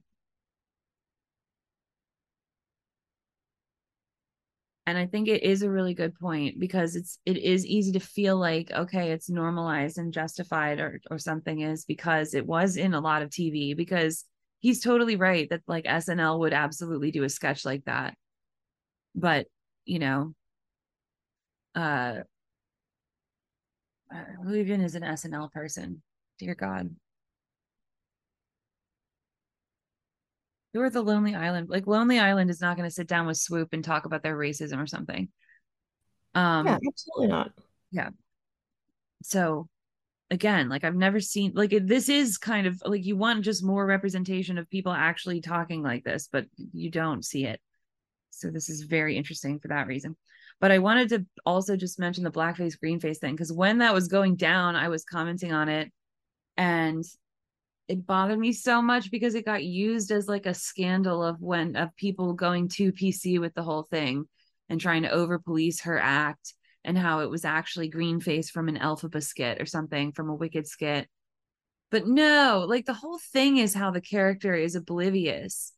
And even without seeing the show beginning to end, I have to guess she's not a stupid person.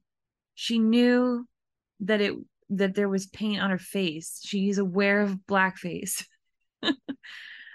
because it's all over her act. Right. So I I cannot even abide this idea that it was like an accidental blackface or not even an accident, but that it was just a green face instead from Elphaba. But like if it was green face, it was a play on the idea that the character doesn't understand, which was right. intentional so that always has annoyed me because then it got like used. As like a oh everyone's going too far with the accusations and, and i don't think so even. Yeah i agree. Yeah. All right. Can move on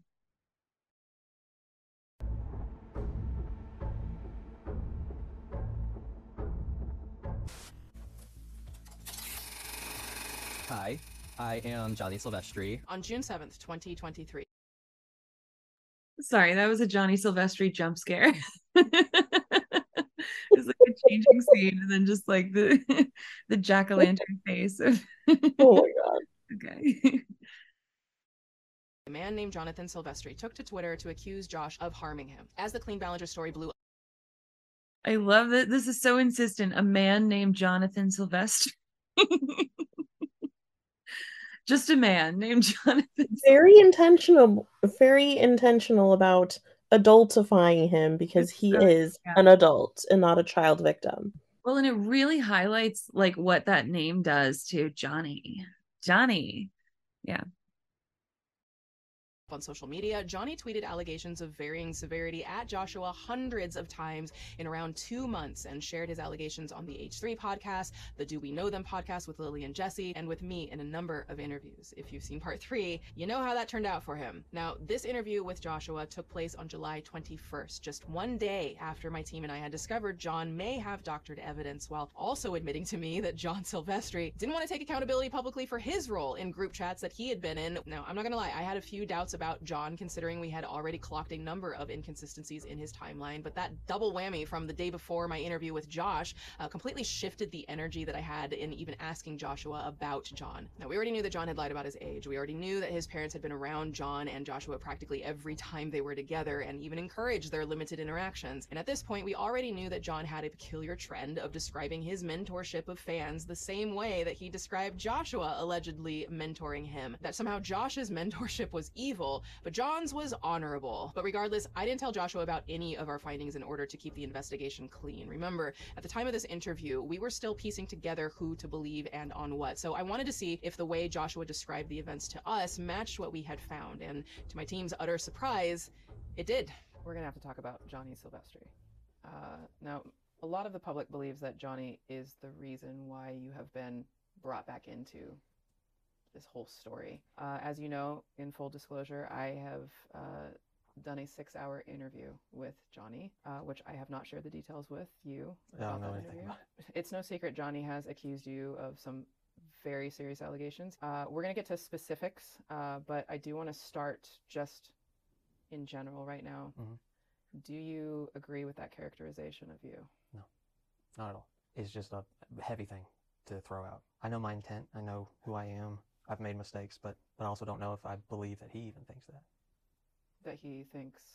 that I'm those things. Do you feel like he's just making these claims, uh, not believing them, and that they're lies, or what do you mean by that? No, I think he he takes fragments of truth that are real, and he amplifies them, almost identically to how Colleen did the same thing behind the scenes, where she would take little fragments of truth. And this is what I've seen with receipts, little fragments of truth, and then expand on them to make them massive. And that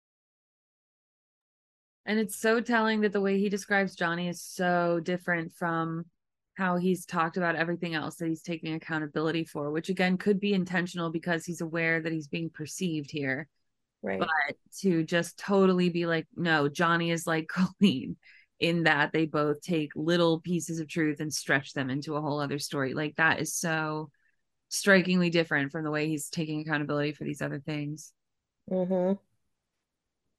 just the narrative that's believed. So seeing him take the the relationship that we had and to articulate it in this way while leaving out so much context and, and embellishing and misleading. I've taken it so much over the last six or seven years. I've dealt with it and I don't want this the narrative taken from me again.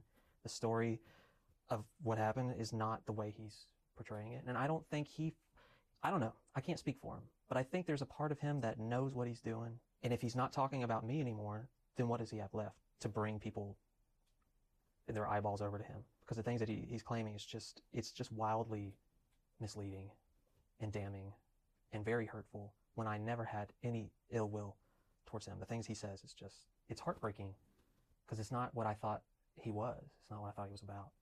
When you say that you think that he knows what he's doing, do you think that he is making these allegations out of malicious intent, or what do you mean by that when you say he knows what he's doing? At first, I didn't think that. That's why I wrote to him privately when I got wind that he was feeling hurt. So I reached out. And then the way he has responded to that and how it has progressively gotten more and more hateful, spiteful, embellished, everything I do or say, he somehow makes it as like a slam against him when it had nothing to do with him. And it's hard for me not to see the parallels. There are parallels between me and him and Adam and Colleen. There are, but they're worlds apart. What parallels would you say exist? So the parallels, uh, just with the re- relationship, is I gave him my phone number, and then he ran an account for me. To me, that's where the parallel stops. And even the account that he's talking about, he's comparing it to something that is it's a false equivalency. It's not the same. And he wants it to be the same. He wants to project that it's the same, and it's just not. Now, just to recap a bit from part three, one of the things that I discovered in the seven and a half combined hours in speaking with John Silvestri is that, in his words, John and his parents went on a family trip to a show in New York City where they had a sort of unofficial meet and greet to meet Colleen and Joshua alongside a number of Colleen fans. In my conversations with Joshua, I discovered that Johnny tweeted and spoke often in these chats about how he was depressed and having trouble in school, and Josh believed that John was in need of guidance. And at the meet and greet, Johnny handed them a paper crown he had won from the show to be autographed. Colleen signed it, and then Joshua signed, and then Joshua proceeded to put his phone number on the crown as well. But Johnny and Joshua have expressed that this was meant as some kind of misguided attempt at Joshua becoming a mentor, and I agree with both of them. It's very inappropriate, except it's also worth noting that not only were Johnny's parents there for this, according to John, they knew and they approved of this because Johnny was an aspiring YouTuber. To quote adult Johnny about this, his parents thought he was, quote, doing the damn thing, and that maybe their son was going to make something of himself on YouTube. And I think in their minds, they were just like, holy shit, like, our kid's doing the damn thing. Okay, so maybe school didn't work out for him, but like maybe he's meant for something. Maybe he's gonna do something. Maybe Josh can be a mentor. For him to take it and just run so far with it, it's hard to think he has good intentions. It's hard to think that he is truly believing this to his heart and feels hurt and wants retribution or something. To me, it, when I said to him privately, this is getting vindictive, and then he took that and said, how dare you call me vindictive? Mhm.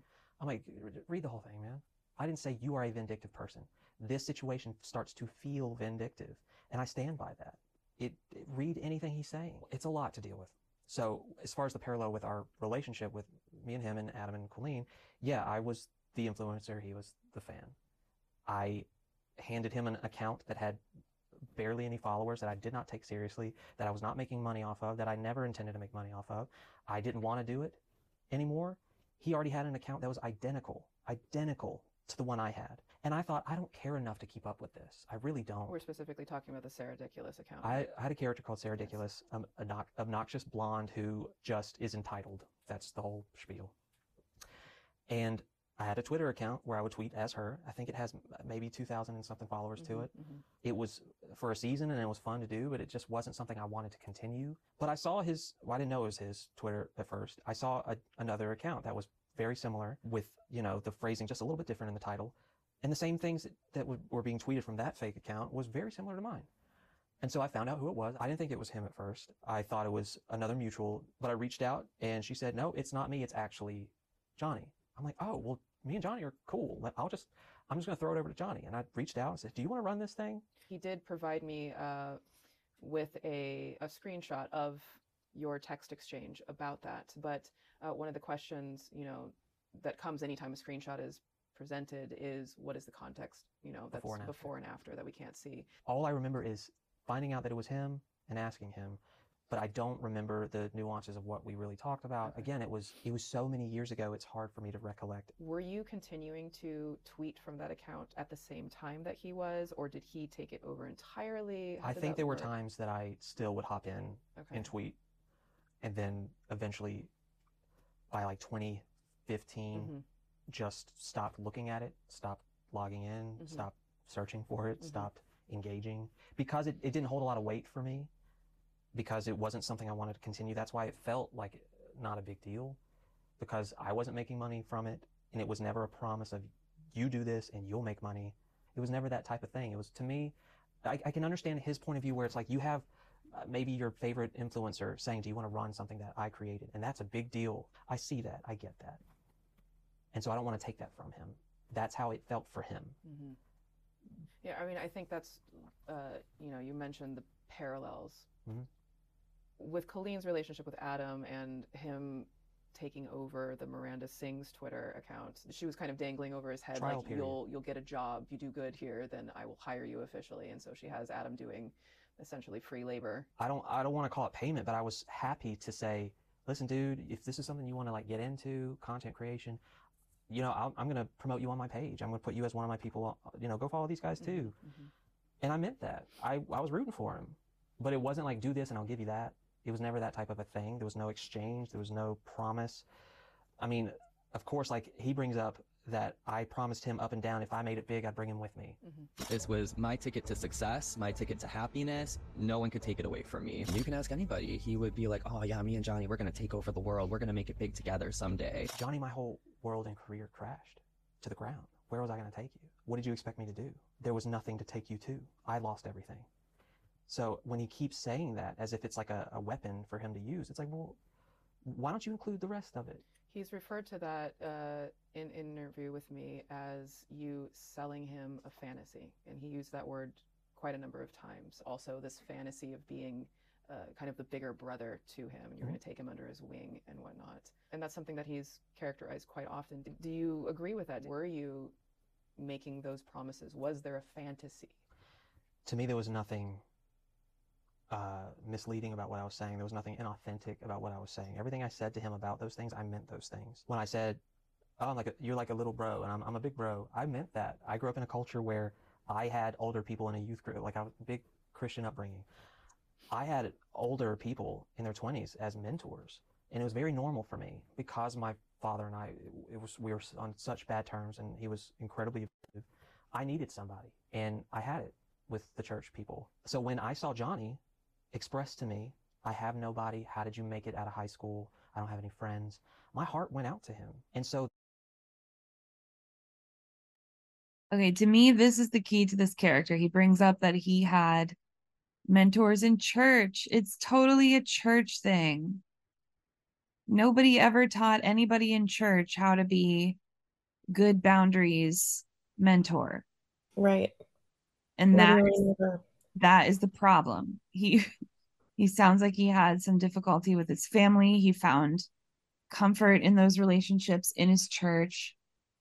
The boundaries have never been taught in those kinds of dynamics. And it didn't transfer well. Right. That's why, to me, it didn't feel like a wrong thing to be like, I'll be someone that you can reach out to. Now, did that mean I'm going to talk to you every single day and we're going to be on the phone and I'm going to have check ins with you? It was mm-hmm. never like that. Mm-hmm. The reason why I keep saying internet, Big Brother, when I talk about it sometimes, is because that puts a distance that I was very aware of and I was very conscious of. Now, as a reminder, John's correspondence with Joshua online began with him directly telling Joshua that he was feeling alone, depressed, and having trouble in school. This is an important context in understanding this story in general. I mean, I, I worried about him. The look on his face when I first started getting to like s- see him interact, I just felt really not super protective, but protective enough that like something in me wanted to like lend a hand. When did you when did you first meet Johnny? And kind of just kind of walk me through the, the story of how you meet Johnny and how your relationship developed. They got wind that we were going to be in New York for a Miranda show. It's all kind of blurry for me because it was so long ago, but I remember there being a handful of, of people with him. It wasn't just him, and we were all talking. We were all like, "Oh my God, yeah, hey, so nice to meet you in person." He always had this kind of presence that seemed. I say I feel bad saying this. He just it seemed sad. He just seemed sad to me, and I remembered how it felt with my situation, and it broke my heart. And I, I made a mistake. And while we were giving autographs, which was a new thing for me, because YouTube at that point, I want to make that clear. YouTube wasn't my job then. I would, to me, that's why it's like it wasn't this weird influencer fan dynamic. I had other jobs, not YouTube. So it really for me felt like, oh, this is kind of like the youth group thing. I'm the older one now. I want to lend a hand out to him. That's what happened for me. Not I'm this big person that everyone knows. The fact that they even wanted my signature was new. There there was still a power dynamic there, of course, you know, because you're attached to one of his idols. You become an idol as well, just kind of because you're associated with Colleen. Mhm. Well, I, I hear what you're saying that YouTube wasn't your job then. There's still going to be that element. I understood the dynamic. there. Yeah. I'm not. I'm not saying like, oh, I'm just the Joe Schmo and that's all I am. I know I am by association part of this growing thing at the time. All I saw was someone that I felt my heart go out to, and that was it. I, I think you were about to touch upon, but Johnny has obviously said publicly uh, that when he met you in New York, uh, Mhm. he was getting autographs from everyone. It was Colleen, Colleen is Miranda, and you. But you, instead of just giving him your autograph, you also gave him your phone number. Mm-hmm. I sure did. Why did you do this? Why did 'Cause- you give him your number? Same reason why my mentors growing up had my number, and I I was introduced to that idea as like there's a there are boundaries. You don't overuse you don't like right there, she asked, Why did you give Johnny your number? And he says, The same reason the mentors in my youth group had my number. And that makes complete sense to me. Hmm. And it's not right. Like, I don't like, I, I think there should be a lot more. Just hopefully churches do that better now. I have no idea. I mean, boundaries aren't really a thing in churches. Historically, boundaries are just not taught in churches, and they're spe- they're specifically not taught to the men folk in the church. No, they're not. Not at all. So you could just see exactly where this comes from, which doesn't make it Mhm. right, but just wow. I've never seen anyone like talk about it like this. Okay. I call this older guy at all hours of the night. You use it if things are bad with your dad. Use it. I didn't know the way he had painted it to me. It was like no one was there for him. He didn't have anybody. He didn't have any friends, and he didn't feel like he connected to anybody. And I felt terrible for him. And it was a mistake to give him my number. I understand that now. But my intent was, to me, it never felt creepy. It never felt like I wanted to get something from him. I felt almost responsible, like I should do this. I should help him out. Thinking that we're going to understand boundaries and it's not going to be some consistent all the time thing. To me, it was just like a knee jerk. This is what you do. Like, does he have anybody? And so I just thought, what if no one else reaches out to him? What if this is it? And I don't want to sound dramatic, but that's really how I felt. I thought this guy needs somebody, at least to say, I, I believe in you. I think you're going to do great things. You know, obviously the public is seeing you sort of unsolicited giving your phone number. Can you understand why people have so many questions Yeah. around that? Yeah, I can understand how people will look at it now and be like, why would Josh do that? Because Josh at that time thought, I'm doing a good thing, and there that's what good people do. And in retrospect, it's like, oh, okay, that set the course that became increasingly aggressive or to the point where I didn't know how to interact. What do you mean by aggressive? He would start to show up at shows. Of course, I wanted people to come to shows, but most of the time it wasn't even my show. At first, it was felt normal and chill to have like, oh, that's Johnny. He's at the show. That's my boy. That's my little bro. What's up, dude? No, I'll, hang over in the side where everyone else is here. But yeah, dude, how's life? What's going on? I didn't know that that was going to be time and time and time again. That he would continuously show up at these shows. You characterize this as aggressive. Was this something, were you directly inviting him? Like, was he inviting himself? Were you inviting him? Was it a mixture? I want to be fair. Mhm. Going back through my Twitter DMs, Mhm. it shows that it's far more heavier on his side. I need to talk to you. We need to talk. Let's Mhm, talk. mhm. Call me or can I call you? I'm coming to your show and or when is your show and I'm coming. I was going to surprise you. Like it was not me saying you got to come to my show. You have to come to my show. Please come to every show that I will be a part of. And when I started getting those messages, if if you look at those receipts, you'll see I don't respond because I don't I didn't know how to respond anymore.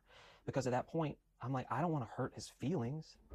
I gave him the number. I engaged, but now it feels like I am I've bitten off more than I can chew. So I mentioned earlier that just one day before this interview, we discovered that Johnny and Joshua did not send identical Twitter DM receipts, and that July 20th, 2023 was the day we believe we received doctored evidence from Johnny Silvestri. What I don't think I mentioned yet is that Joshua did not know about this at all. In hindsight, when Joshua is talking about all of this and his complete confusion on what communicating with Johnny back then was even like, I cannot even imagine how frustrating it must have been to discover that Johnny had deleted so many of the DMs he had sent Joshua and then tried to pass it off as legitimate representation to us of how Johnny and Joshua spoke back then. I want to touch upon really quick, uh, coming back to when you gave him your phone number. Do Mhm. you recall if his parents were there? I remember off to the side there were a group of adults. I don't remember every interaction I had in that moment on the streets of New York. Well, he he did share with me in an interview that his parents were there. I feel like I acknowledged his father. Do I remember going up to them and I, knowing me, I'm a I'm a chatty guy. You know, it wouldn't surprise me if I walked over and introduced myself to them as Mhm, well. I just don't remember if I did that in that moment. After you gave him your phone number, do you can you give me an idea of how often you and Johnny would talk? It was not incredibly consistent. To me, it happened in spurts. I do remember not always responding to certain things, but then I would chime in. And And, I, and would this span like text messages on the phone? Were there phone calls? Was it Twitter? Was it, it was mainly, it was never phone calls. It was never like we're on the phone just chatting the night away. Mhm. That was never a thing. I what I remember was fragmented amounts, and it wasn't like every single day we're tweeting about life and what's going on at school today, and it was never like that. So we know about Joshua and Johnny's experiences on Tiny Chat, but I was curious, given Johnny's dodgy answers about how they allegedly spent time alone, what Joshua had to say about the concept of the two of them spending time alone.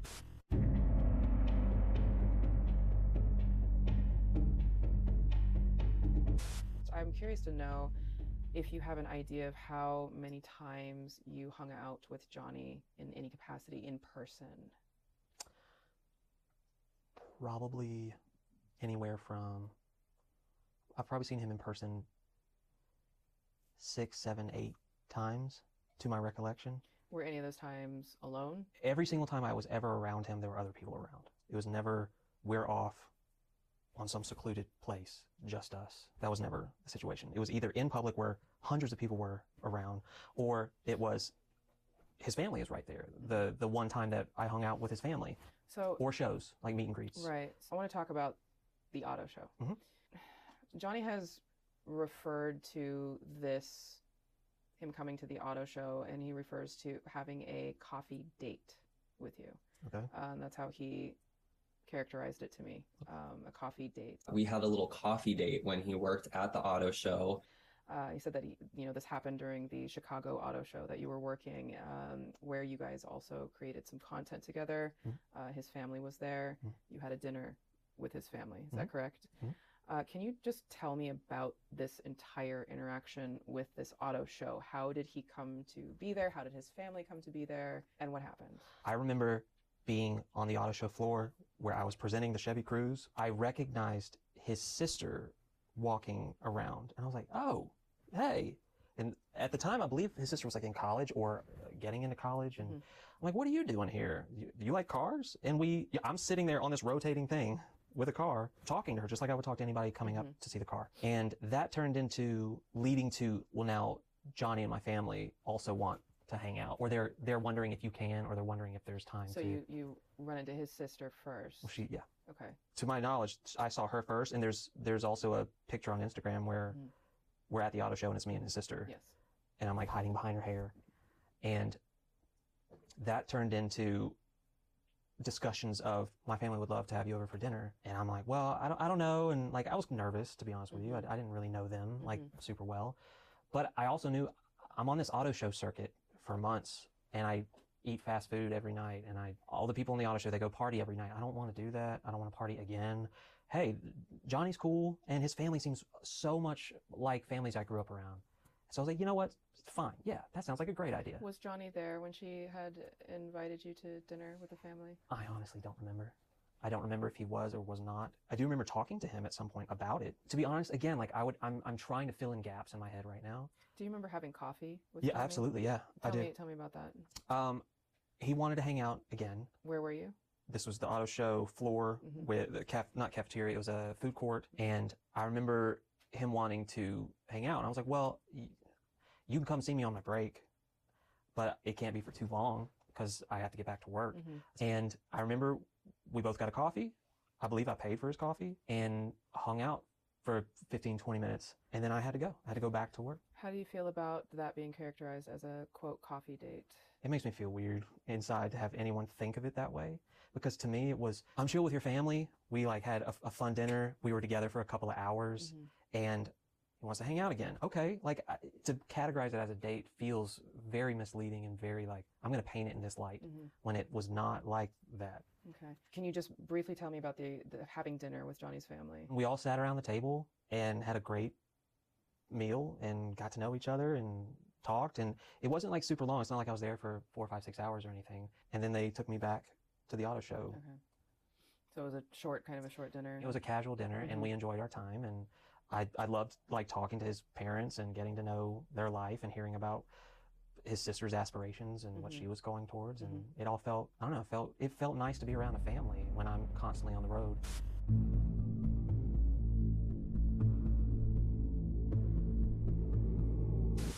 Of the things that made interviewing John Silvestri so frustrating is that in virtually all of the stories he told me, he claimed back then he was 15 or 17 years old and being directly invited to Joshua's shows across the country while also proving through his own words that this wasn't the case. One of the most perplexing examples of this came when John told me a story about how he flew down to California from Illinois to catch one of Joshua's shows that he claimed Joshua made him go to and how he was allegedly 17 years old and renting a car to do that. To be clear, none of that was true. He was an adult, and the invitation John talks about was Joshua promoting a show on Twitter. I want to touch uh, upon quickly on the Irvine show, the Shadows tour, the first show that you had of that tour. That happened on May 20th, 2015. That was just a few days before Johnny's birthday on May 24th when he was uh, about to turn 19. Johnny claims that you invited him to the show. He would say stuff to me like, "Oh my God, come to California, uh, come to California for my show," and I'd be like, "Are you serious?" And he'd be like, "Yeah, come on down," and I'd be like, "Whoa, sick." Uh, so he flew out to Los Angeles, rented a car, and drove to the show. He also has said that uh, he had trouble renting the car and that he had messaged both you and Colleen, kind of conveying that he was stranded and hoping maybe you would come pick him up from Irvine and to Los Angeles. Uh, I'm curious, do you remember him calling you, and did you directly invite him to that show? I don't remember him calling me. It was our very first show. Mhm. We were on edge. We were nervous. Everyone and their brother was coming to that show. Every YouTuber you can think of was at that show. Um, if he did call, and I just don't remember that that was happening, it I had so many things going on. Tech runs, uh, you know, making sure Mhm. everything is set up. Sure, it's it's it's a busy it's a busy time. I It's it's a lot. So yeah. if I got a call, I probably was overwhelmed at the time. Don't really remember it, Mhm. but I'll take him at his word if he said he that's what he experienced and that's what he called. So it wasn't me saying you got to come to the show, man. Do whatever it takes. Like that's not what Mm-hmm. happened. This is the, the night that Johnny has stated that he came out to you. And he said that you you responded by saying, quote, that's none of my business. Uh, and when he said that he, he, he has expressed that he had told you that he was considering coming out to his parents, Mhm. and he has said that you discouraged him from doing so. Uh, is this how you remember that happening? Yeah. It did happen that way. He he said it to me. I was taken aback. I was not expecting that kind of a major life declaration, especially in that dynamic in that situation with what was going on around us. The first response was, "That's not that's not my business. You don't have to tell me that kind of a thing." Um, but then when it comes to his parents, what he's leaving out is he also expressed immense fear of what his parents would say or do in reaction. And so, being from the South and knowing how people treat and seeing people being treated a certain way, my first response was if you feel like this is dangerous for you, and if you do it, you might not have a place to sleep at night, and you don't know what's going to happen, maybe you should wait until you're 18. What, he said he was 19? There's been Because I don't. There's been different ages that have been. That's what I'm like- But when uh, he has said that this happened at the Shadows show, which would have been in 2015, so that Mhm. would have been that would have put him 18, turning 19. Okay. Uh, at the time, so he has said that this is when it happened. So I I'm going off absolutely. of that Yeah, sure. So he would have been yeah Well, then. about to turn 19. then what I recollect is that he was living with them. He was still under that roof. Mhm. And my response was if you feel like that would mess that up and that you would not have a place to go, then my advice is to get on your own two feet and be able to take care of yourself. If you don't feel like the response, you know them better than anybody else here would know. So if you don't think they're going to receive it well and you, you're afraid of that, then I've seen where it goes sour and they're left on the street and it's real and it's bad. It was never a thing of don't tell them like that's not I don't feel that way. I did not feel that way during that time. So for him to say that I was just like kind of shoving it off and say don't tell them. It's so bad. That's not that is not what I thought. That's not my tone. If anything he's picking and choosing parts of it and leaving other parts out. I remember thinking he's afraid of what his parents are going to say or if they're going to be distraught and it's not going to end well for him and maybe he doesn't have anywhere to go because he still didn't have a lot of people in his life to my knowledge. I'm not going to provide my thoughts on this. Mhm. Uh, it, he does seem quite hurt and upset, feeling like he was discouraged. I don't believe him.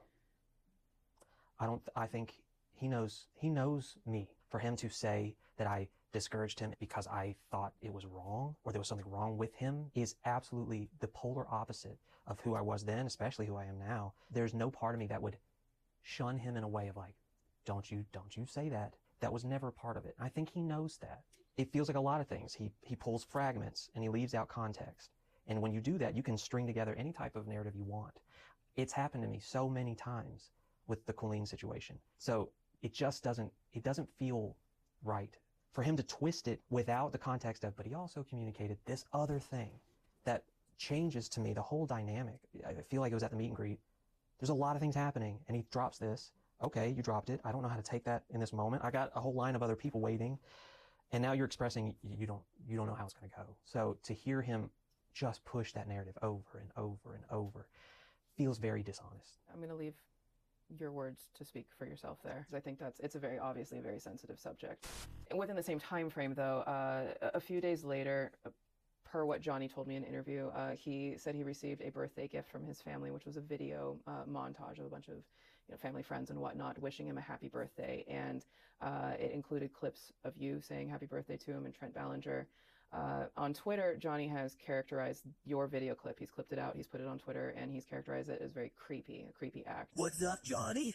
Happy birthday, man. Today's a big day for you. Happy birthday, man. I believe in you. I'm proud of you, and I cannot wait to see what the future holds for Mr. Silvestri. Silvestri, Silvestri, Silvestri, Silvestri, to Johnny.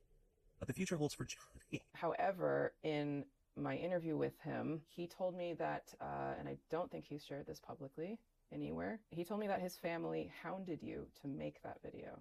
And then even more confusing is that video you see of him wishing me a happy birthday. They told me now that they had asked him if he would do it and he said yes absolutely. And then they had to hound him and be like dude you said you'd make the video. Like come on. Like you're the only person we're waiting on. You're not beyonce. Get on your phone and just say hey johnny happy birthday it doesn't have to be anything extravagant. You, you said you'd do it. I was I just want to stop on that for a second too, because that whole happy birthday video is really weird. I feel like there was like a high level of pressure on Josh to make a happy birthday video. hmm I don't know. It seemed it seemed a little forced.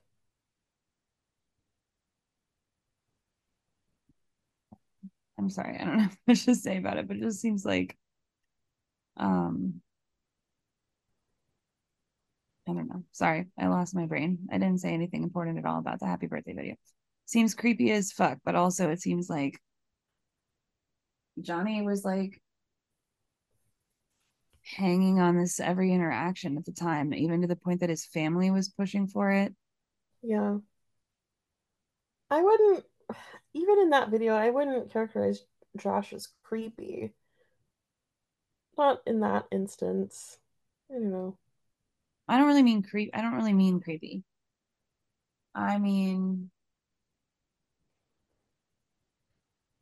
I feel like it's creepy that they were. I don't mean that he's creepy. I mean that they were like, why were they like pushing him so much to do this video?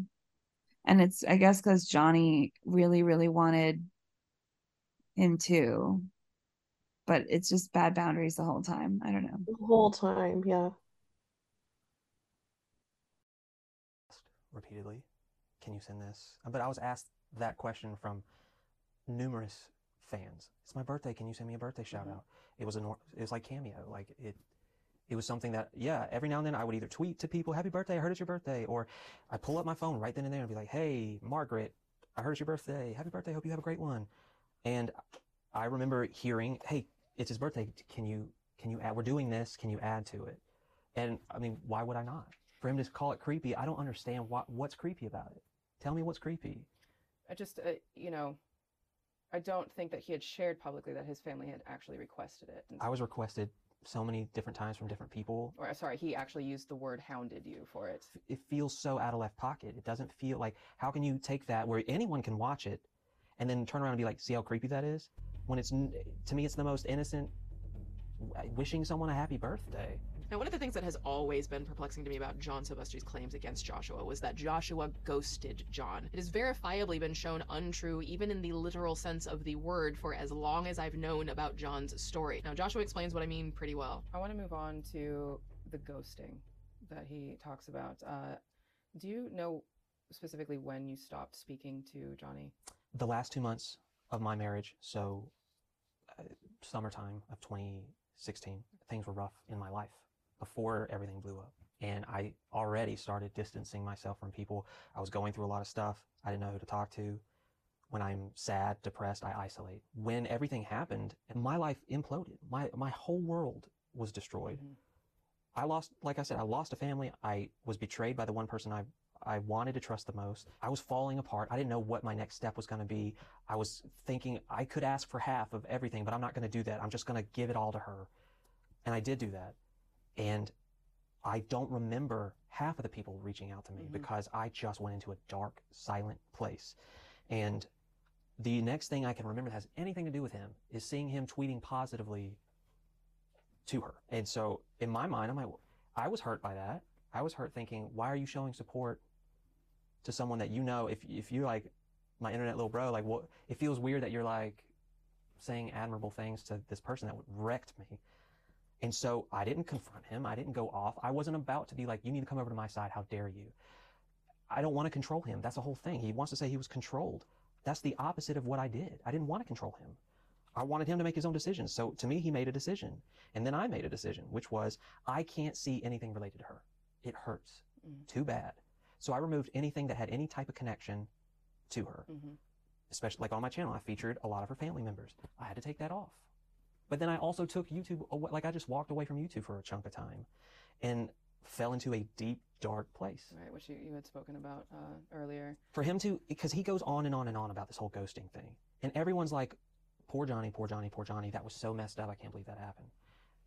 And once again, it feels identical to what I went through, where no one gave a about what I was feeling and what was going on with me. Everyone's like, poor Johnny, I can't believe Josh just abandoned you. And I'm like, who do you think you are? My life was wrecked.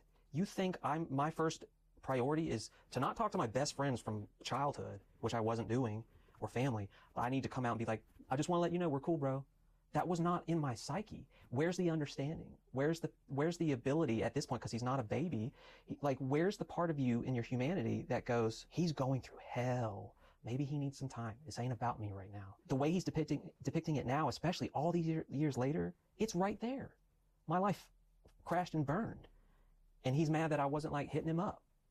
And then so he jumps ship and goes over to Colleen and then starts doing tour stuff with her and is still mad and acting like I was some villain ghosting him because I didn't give a about him. It's just not, it's not how it went. It's infuriating because it's like, once again, it doesn't matter about what happened to me. Everyone else is right. Everybody else is always right. Josh is always the lesser than. It was just that all over again. I'm lesser than in every situation. And, and now in 2023, I'm dealing with it again. It doesn't matter that I was, when my whole life fell apart and I didn't want to live. I didn't respond to Johnny. That's infuriating to me.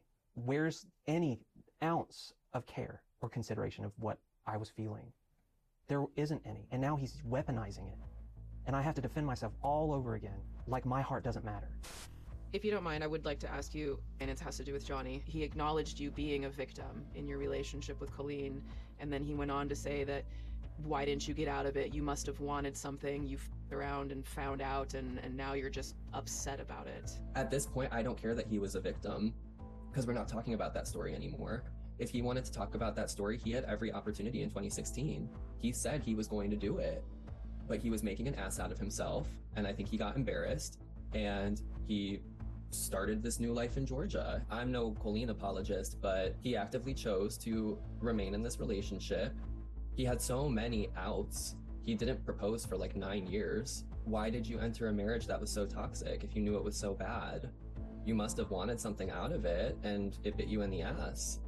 You, so I, I truly think it was like he around and found out, and now he's just upset about it. How did that make you feel hearing him say something like that? Uh, he's saying the quiet part.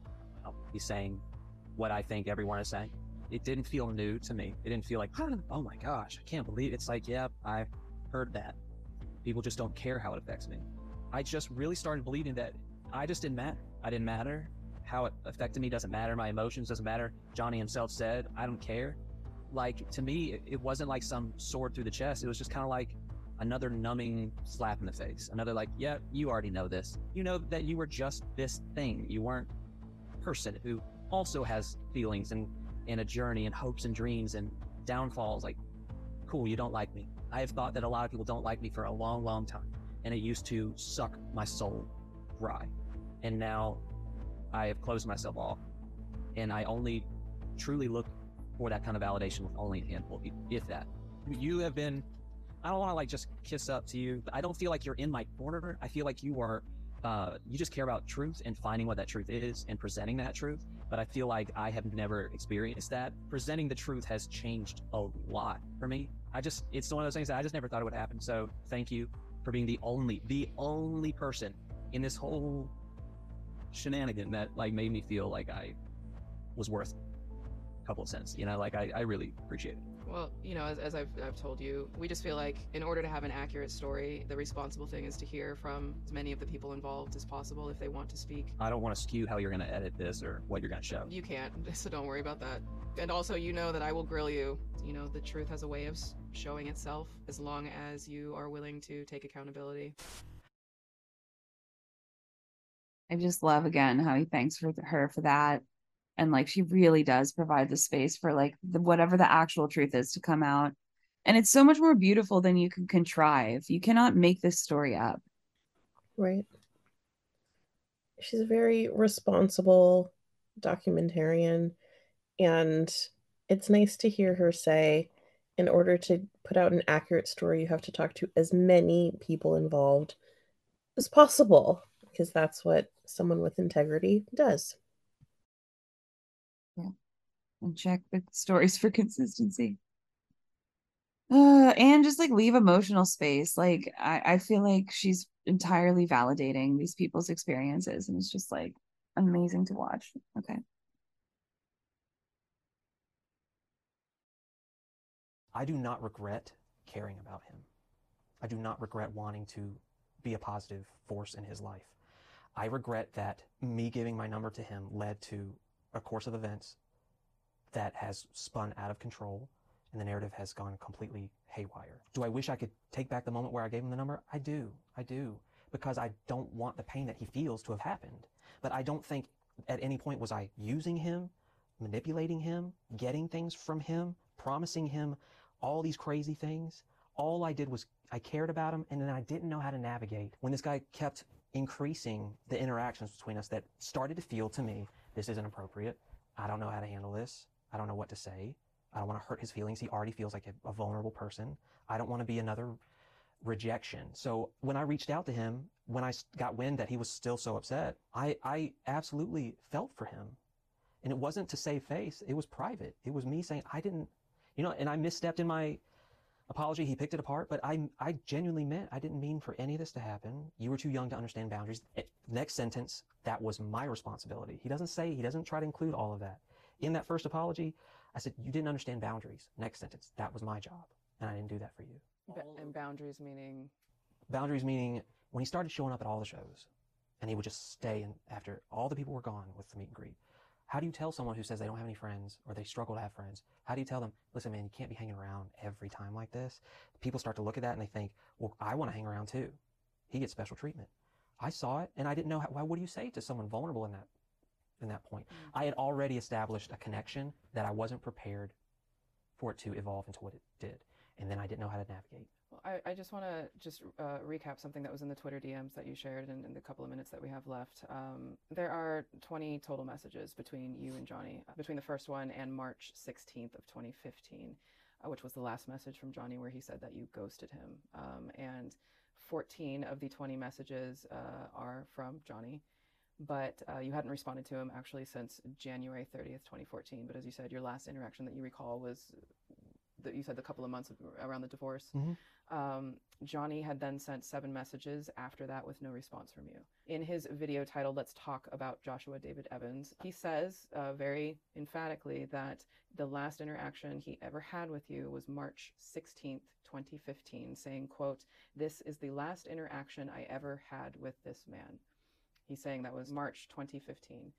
Um, but of course, he went to the Shadows show, which was a few months after that. So, as we've been trying to piece the timeline together, there have just been some things, some dates that uh, we're, we're, my team and I are just not quite certain what's happening with those dates. Mhm. Um, but we have seen uh, a last interaction, it seems, uh, was on last public interaction, at least on Twitter, that we found was on August 16th, 2016, which sounds right around right around everything.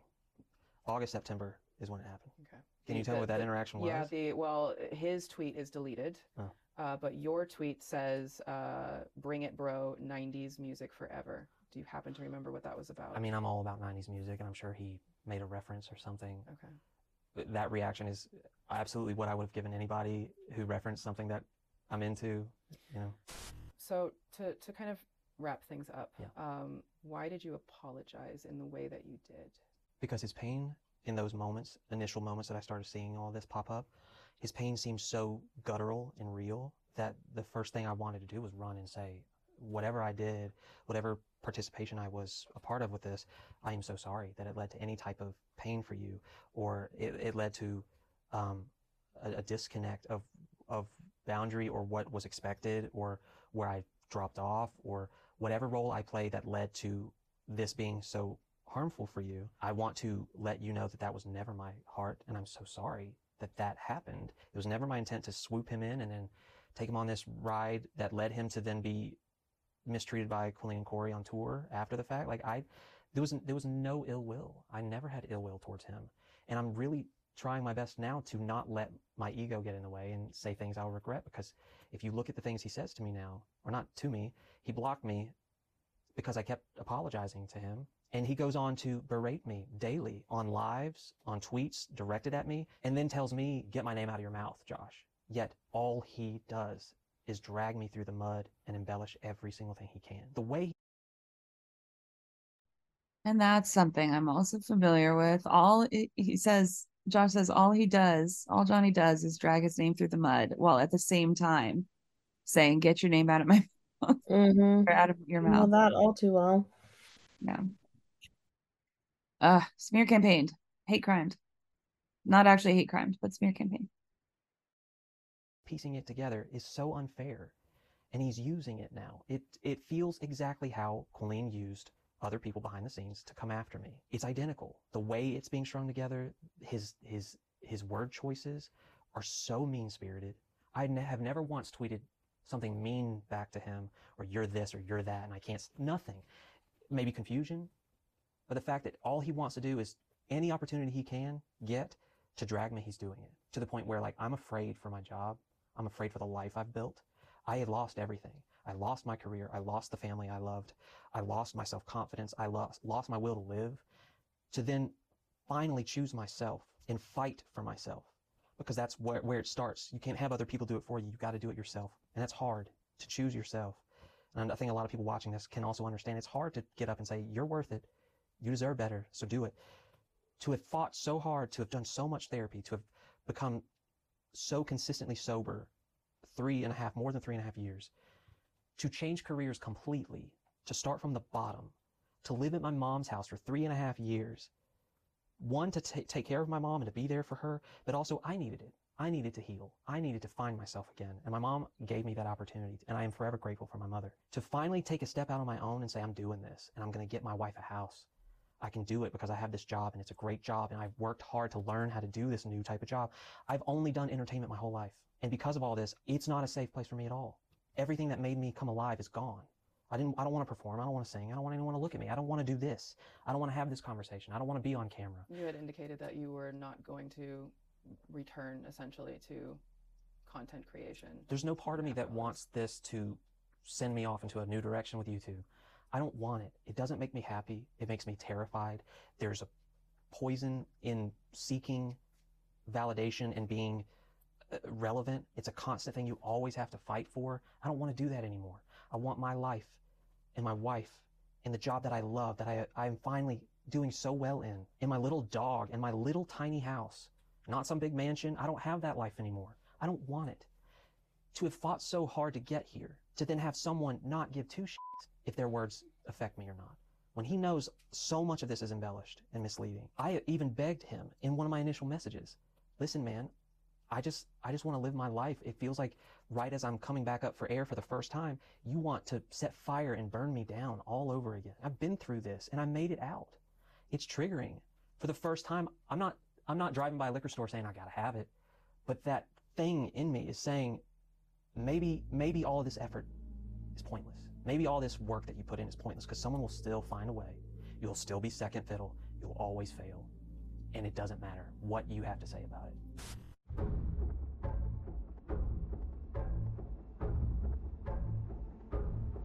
I'm not gonna lie, I'm not even sure I would have asked Joshua these next few questions knowing what I know now, but I've decided to leave them in for full transparency. Uh, we knew John had lied to us to some degree, but we're still in the process at the time of figuring out just how much he had lied to us. So at this time, I really wanted healing between these two men, especially since John kind of left the door open for that possibility at the end of our interview, although he kind of flipped and flopped and flipped. I don't really know, but I highly doubt that Joshua is interested in mending this fence now, especially after part three. But to be fair to me, I really just wanted to see how Joshua's answer would look to this next question, and his answer was quite interesting. I asked Johnny what he wants from you.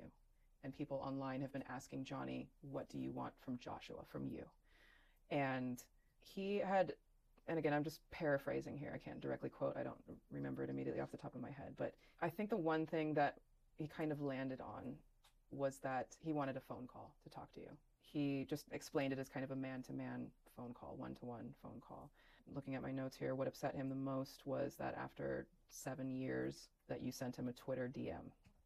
Yeah. We've obviously heard your thoughts about the nature of how you viewed the the relationship and you discussing boundaries and things and going through the divorce, which I do think, you know, is important for people to, regardless of where people's allegiance, where they want it to lie in this story, which is exceptionally nuanced. It's probably the most nuanced story that I've ever covered. That's why we've taken so much time to Mhm.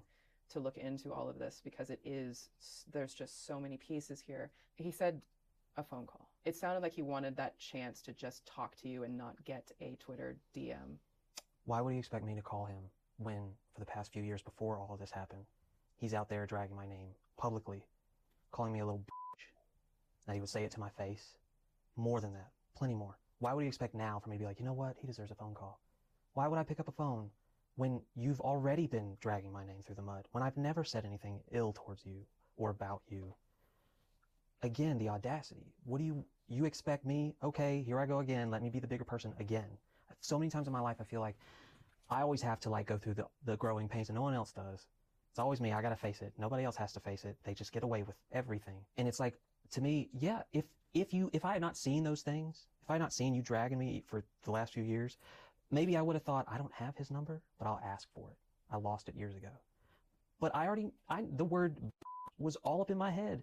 So the fact that I still reached out and still sympathized with him and still spoke from the heart, and all he did was take that and make content out of it, shows me exactly where his head is at now, and where it was then, and where it continues to be. Everything out of his mouth seems opportunistic, and it seems if there's a way for him to take something about me and amplify it and make it even worse, and to bring attention to every single thing I do and damn everything that I say or do, and make it about him, then he's that's where he wants to be right now. And he wants to be man to man. I don't think he understands what that means. Because a man doesn't do what he does. I'm willing to acknowledge, and I have, and I will continue to acknowledge my faults, my shortcomings, my selfishness, my bad behavior years ago. I'm man enough to face it. He wants everything in his own favor. He wants to be able to say what he wants, do what he wants, get all the acclamation, get all the followers he want. He wants all of that. And then to also say, I just want a man-to-man conversation. No, you don't. You have not shown any type of behavior that shows that to me. That you don't come off to me as a man-to-man. You come off as someone who wants to see me suffer. You want to see me suffer. You're saying things that are just so utterly mean about everything. It's not just about our interactions.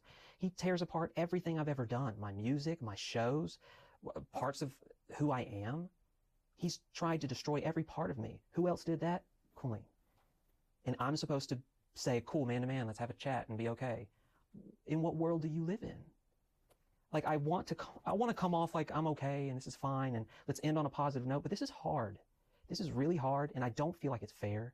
And I will say to him a thousand times, I'm sorry for hurting you. And I'm sorry that by me distancing myself brought so much pain to you and you interpret it in a way that has lasting effects. I will say it a billion more times, but I will not sit back and say, cool, say whatever you want, control the narrative, profit off of it. I'm not profiting off of any of this.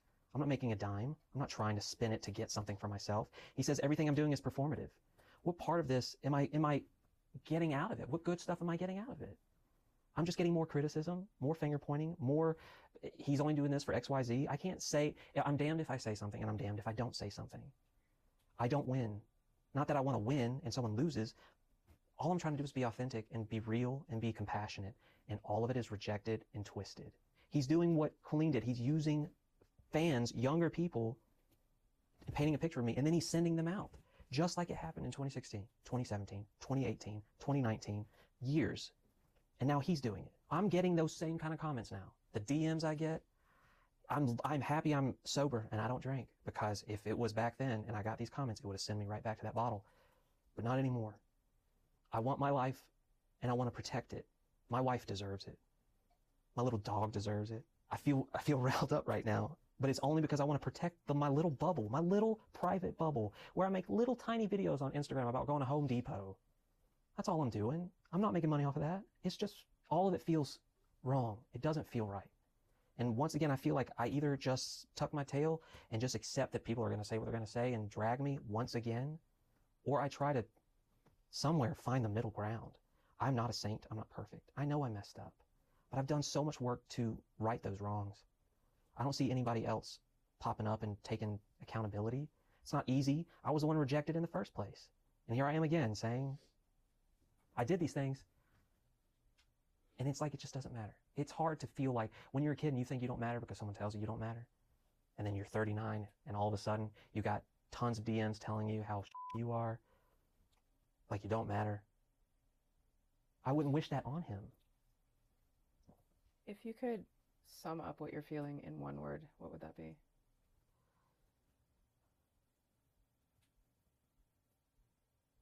So many words.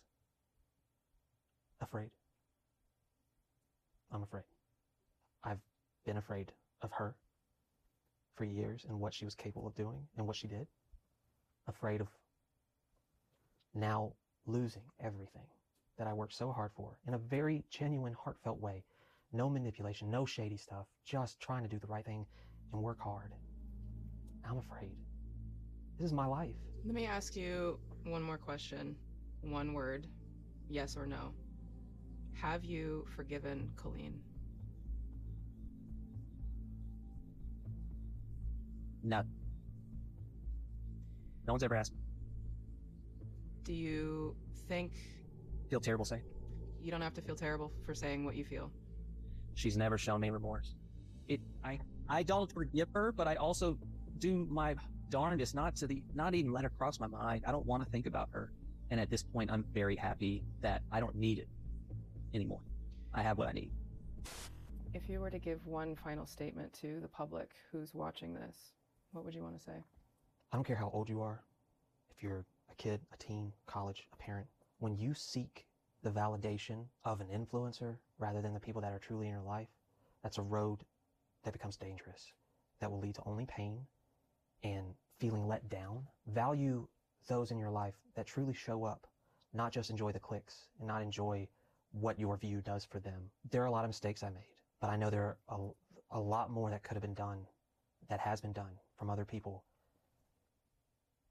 And I plead to anyone watching this seek strength in yourself, validation in yourself, and the people that are around you. And if you don't have someone around you, don't seek your validation from a social media person, a celebrity. They might care about you, but they can't. You're not their family. As much as that, that illusion exists, it's dangerous. Parents, watch what your kids are doing. Pay attention. Ask them. Say, Can I see your phone? Don't be their best friend. Protect them. Because these influencers, me included, did not protect them before. So please, think about them first. And any influencers that might come across this and hate watch because I'm on it, you have an opportunity to make things better. Choose those things. You have an opportunity when you see things are wrong and that you could be complicit like I did, step up, go through the growing pains and say, this is not right. Being complicit to me can be just as damning as doing, pulling the trigger yourself. I understand that because I did it and I have to carry that. Regardless of where, you know, this this whole story lands ultimately, uh, like I said at the beginning, I think your perspective, your context, uh, sharing your story, I believe that you have the right to do so. And I appreciate you talking with me, sitting down here. I know this wasn't easy. And I think your words at the end there are as complicated and as nuanced as they are, given your history with all of these things and also things that are being said about you. I think that's those are important words for people to hear. So I appreciate you sharing that. Yeah. Th- there was one quote I said on my Twitter, and I stand by it now. You don't have to be perfect to do the right thing. I That's agree. it. So start now. So I'm trying. I'm trying day after day. So Thank you for the opportunity. Yeah, thank you for sitting down with me. Yeah. this is the only one I'm doing. I'm not going to go anywhere else. And I, I value how you create these things in your perspective, in your professionalism. Everyone you've brought into this mix, I just, you've handled me with the kind of care that I have not experienced in years. And I just, it means more than I can express in words. So My only hope is that everyone involved in this story finds some healing at the end of the day. Everyone is on their own journey. Mhm. They have their own feelings. I will always stand by that. And I just hope everyone finds healing, and that includes you. I appreciate that. And I hope they find that too. All right, thank you. I want to take a moment before I give my final thoughts to this series and thank you all for being open enough to allow these very nuanced and complex conversations to be had. Joshua did not have to come here and speak with me, but he did. Pamela did not have to share her heart, but she did. In reality, there have been so many people involved in this story who have opened themselves up to share their stories with me throughout this entire docu-series. People like Adam, Becky, Oliver, Alex, Ella, Bella, Soph, and others. Being open, being vulnerable, no matter how difficult it may be, is not easy for anyone. And my hope throughout this series is that we can start to approach these topics the way that Pamela hopes for, with compassion, accountability where needed, honesty, and humanity. Now, accountability is a layered word, and its actions are open to interpretation depending on how we as individuals decide to view it. Again, I am just on the side of hoping that the truth can be discovered, that healing can be found, and that maybe as a community we can make an impactful change in how these stories are told, even when it hurts. It's why I'm so grateful to each and every one of you watching for taking your time to explore this nuanced portrait of so many individuals. No matter where someone in the story lands, whether they remain in the shadows with their actions or step into the light, I think one thing is certain there's a lot to be learned here, and hopefully the path forward for these people who are hurting becomes more and more clear by the day. As always, please excuse the brief tone shift as a bit of a palate cleanser, and then I will conclude all of this with my final thoughts. Uh, you can be sure to grab your pieces from the brand new Petty University Valid collection by tapping the link below and in the pinned comment. I truly believe you're going to love these pieces as much as I do, and I hope they are a constant reminder of just how powerful, brave, and valid you are. And I can't wait to start seeing your outfit photos. Please do tag me on Instagram so I can repost you. That is also linked below. I'm also launching a brand new second channel that you can subscribe to right now. Well, I'll be producing entirely new docs on truly mind-bending topics as well as interviews. I hope you will join me over there. It is also linked below. Be sure to check my link below at kenzie.com and use code SWOOP2 to get 20% off your Kenzie IPL device because you deserve it, honey.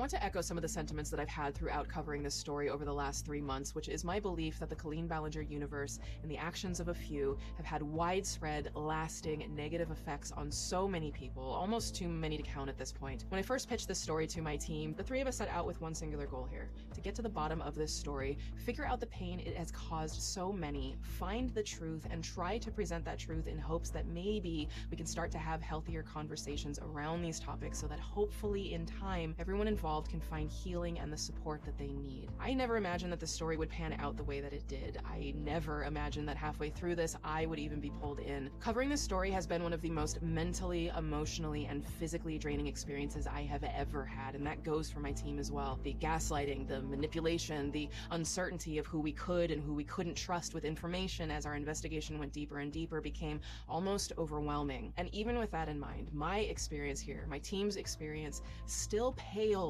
in comparison to the experiences of those who I always want to keep front and center. Adam, Becky, Oliver, Ella, Bella, Alex, Soph, April, and all of the anonymous witnesses who have come forward privately and publicly. They have experienced a level of hurt, exhaustion, confusion, empowerment, vulnerability, and bravery that I can only try to comprehend. And through it all, they remained steadfast in their truths, no matter what the world did or didn't say, even in the face of Colleen Ballinger denying them the accountability that they asked for. And the fact of the matter is, more information could come out about uh, Colleen or Corey or John or Josh or anyone directly involved in this story. And if it does, my team and I will be there to analyze it. But for the time being, Joshua came here, like many others, shared his story, his pain, his participation in causing pain, and ultimately his hopes for everyone involved and the protection of future generations. And while it's not my place to accept his words on behalf of the others, I do hope at the very least, when all is said and done, as we refocus back on everyone I listed,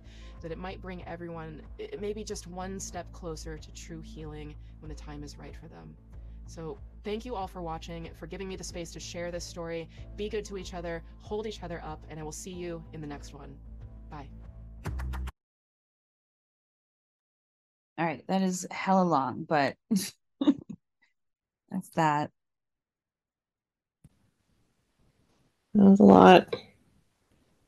Three and a half hours. That was a lot. I'm so exhausted now, but also it was uh I don't know, something I think was definitely important to follow up on because this entire Colleen Ballinger situation too just has everything to do with everything we experienced and everything that a lot of people experience, people that are going through smear campaigns, people that have toxic followings and it's such like a drama of people. And Yeah. so thankful to swoop for this content. She did a really, really good, really thorough job of all of this. She handled it so well. Yeah, I cannot wait to see what she does next with her career. It's weird to think that Colleen Ballinger got a whole Netflix show and Swoop doesn't have one. That's crazy. Uh, maybe not yet. Maybe not yet. Yeah. But this is just, I don't know. I just think this is so powerful. And I really wish, I really hope Josh gets some. I mean, Josh seems like he's done some serious healing. So I hope that Mhm. that continues for him and his wife and his loved ones. I really appreciate what he had to say about encouraging people to find validation within and not to seek social media influencers and celebrities for that because you are not their family, you are not their best friend. And he kind of said without saying, you know, parasocial relationships aren't really the way, especially if you're a kid. Like, watch what your kids are doing. Yeah. Mm. Yeah. This is definitely a story about shallowness of parasocial relationships too. hmm And how toxic they can become when you think that by taking certain actions on behalf of a celebrity that you're fond of, that you're gonna somehow win their favor. And in the case of Colleen Ballinger, at one point, maybe that was true for a handful of people. And so everyone that wants to be close to her thinks that they have a chance, which makes it horrible for victims of Colleen. Yeah, and that book, The Wave, um, the more I think about it, the more that that is, it's kind of like youth, young adult reading, but it is really like speaks to this situation the way it's it's about this school. I guess I just brought it up earlier in the episode, but that was also like several hours ago in real time. Um, but what's the goddamn book called? I can never fucking find things when I want to. Um, Todd Strasser is the author. And it's like all about this social experiment where they try to make the kids turn into Nazis basically in the school and it work it like they're not literal Nazis but they just start behaving like Nazis and it t- it doesn't take very much and it's kind of like reminiscent of the Stanford experiment too and it's very easy to slip into normalizing and justifying just terrible behavior Mhm. so anyway it's interesting how that plays out here Yeah, I'm glad we did this follow up. This is going to be a beast to edit, and I don't even know how to go about editing this one. yeah as we were doing it i was like there's no way we're going to get this done like next by tomorrow so i think we should just put it out for next week and i don't know how else either like i guess just go through the timeline and then like clip out the parts of the because hopefully it'll show up on the recording with the audio from swoop so wherever it's relevant maybe just like have a little bit of that but i hope i tried to like explain the parts too it's a lot Yeah, I'll, I'll do my best. I just I haven't edited this style of audio before. So, I don't know. I'll give it a shot. Yeah. I'm sorry. I'm also like exhausted now. I'm just like so exhausted. I want to like, I almost wish we watched through this the first time together. So maybe we can make a habit of doing that a different time if something else like this comes out. Yeah, I think we're both pretty tired through this one, so I don't I don't I'm not sure how it's gonna sound. I Do don't feel like I it had sucks and a lot to say. Do you think we should just not do this one as an episode? I'm not saying that. I just don't know how it's gonna sound. 'cause I don't feel like I had a whole lot to say. I feel like I also was like f- like really tired the whole time from beginning to end of the whole thing, which is a shame. I was trying so hard to be up because I really wanted to do this. Yeah. I I don't know. What do you think we should do? I mean, I want to listen through it, but that's another three and a half hours to sit through just to see if it sounds okay. And then I don't know how I don't know how to edit this. I don't know how to edit it. Like I don't know how to go about editing this. Maybe it's just hard for me to think about because I'm so tired right now. All right. Well, let's just end it here and then we can deal with whatever the hell this is a different day. Okay. I don't know. I apologize for that. I feel bad. don't feel bad. It's just I think we're both really tired and there's stuff I wanted to say, but I don't know. I don't think I said much. I don't feel like I It's said just- much either. I feel like I feel like I had so much to say after I watched the first time through this. And I feel like most of it, I don't know. I feel like we touched on stuff, but I'm also like super fucking exhausted and I don't want to be. And I tried very hard to stay up and not be exhausted. I'll get some rest tonight. I'll upload the Burning Man one in the morning, and then we can revisit this episode. Or I'll try to edit it and see how it turns out. All right, I think that's probably for the best. I don't know about it. I don't know what you want to do, but yeah, definitely do like Burning Man this week, just because this is too much to deal with tomorrow. Yeah.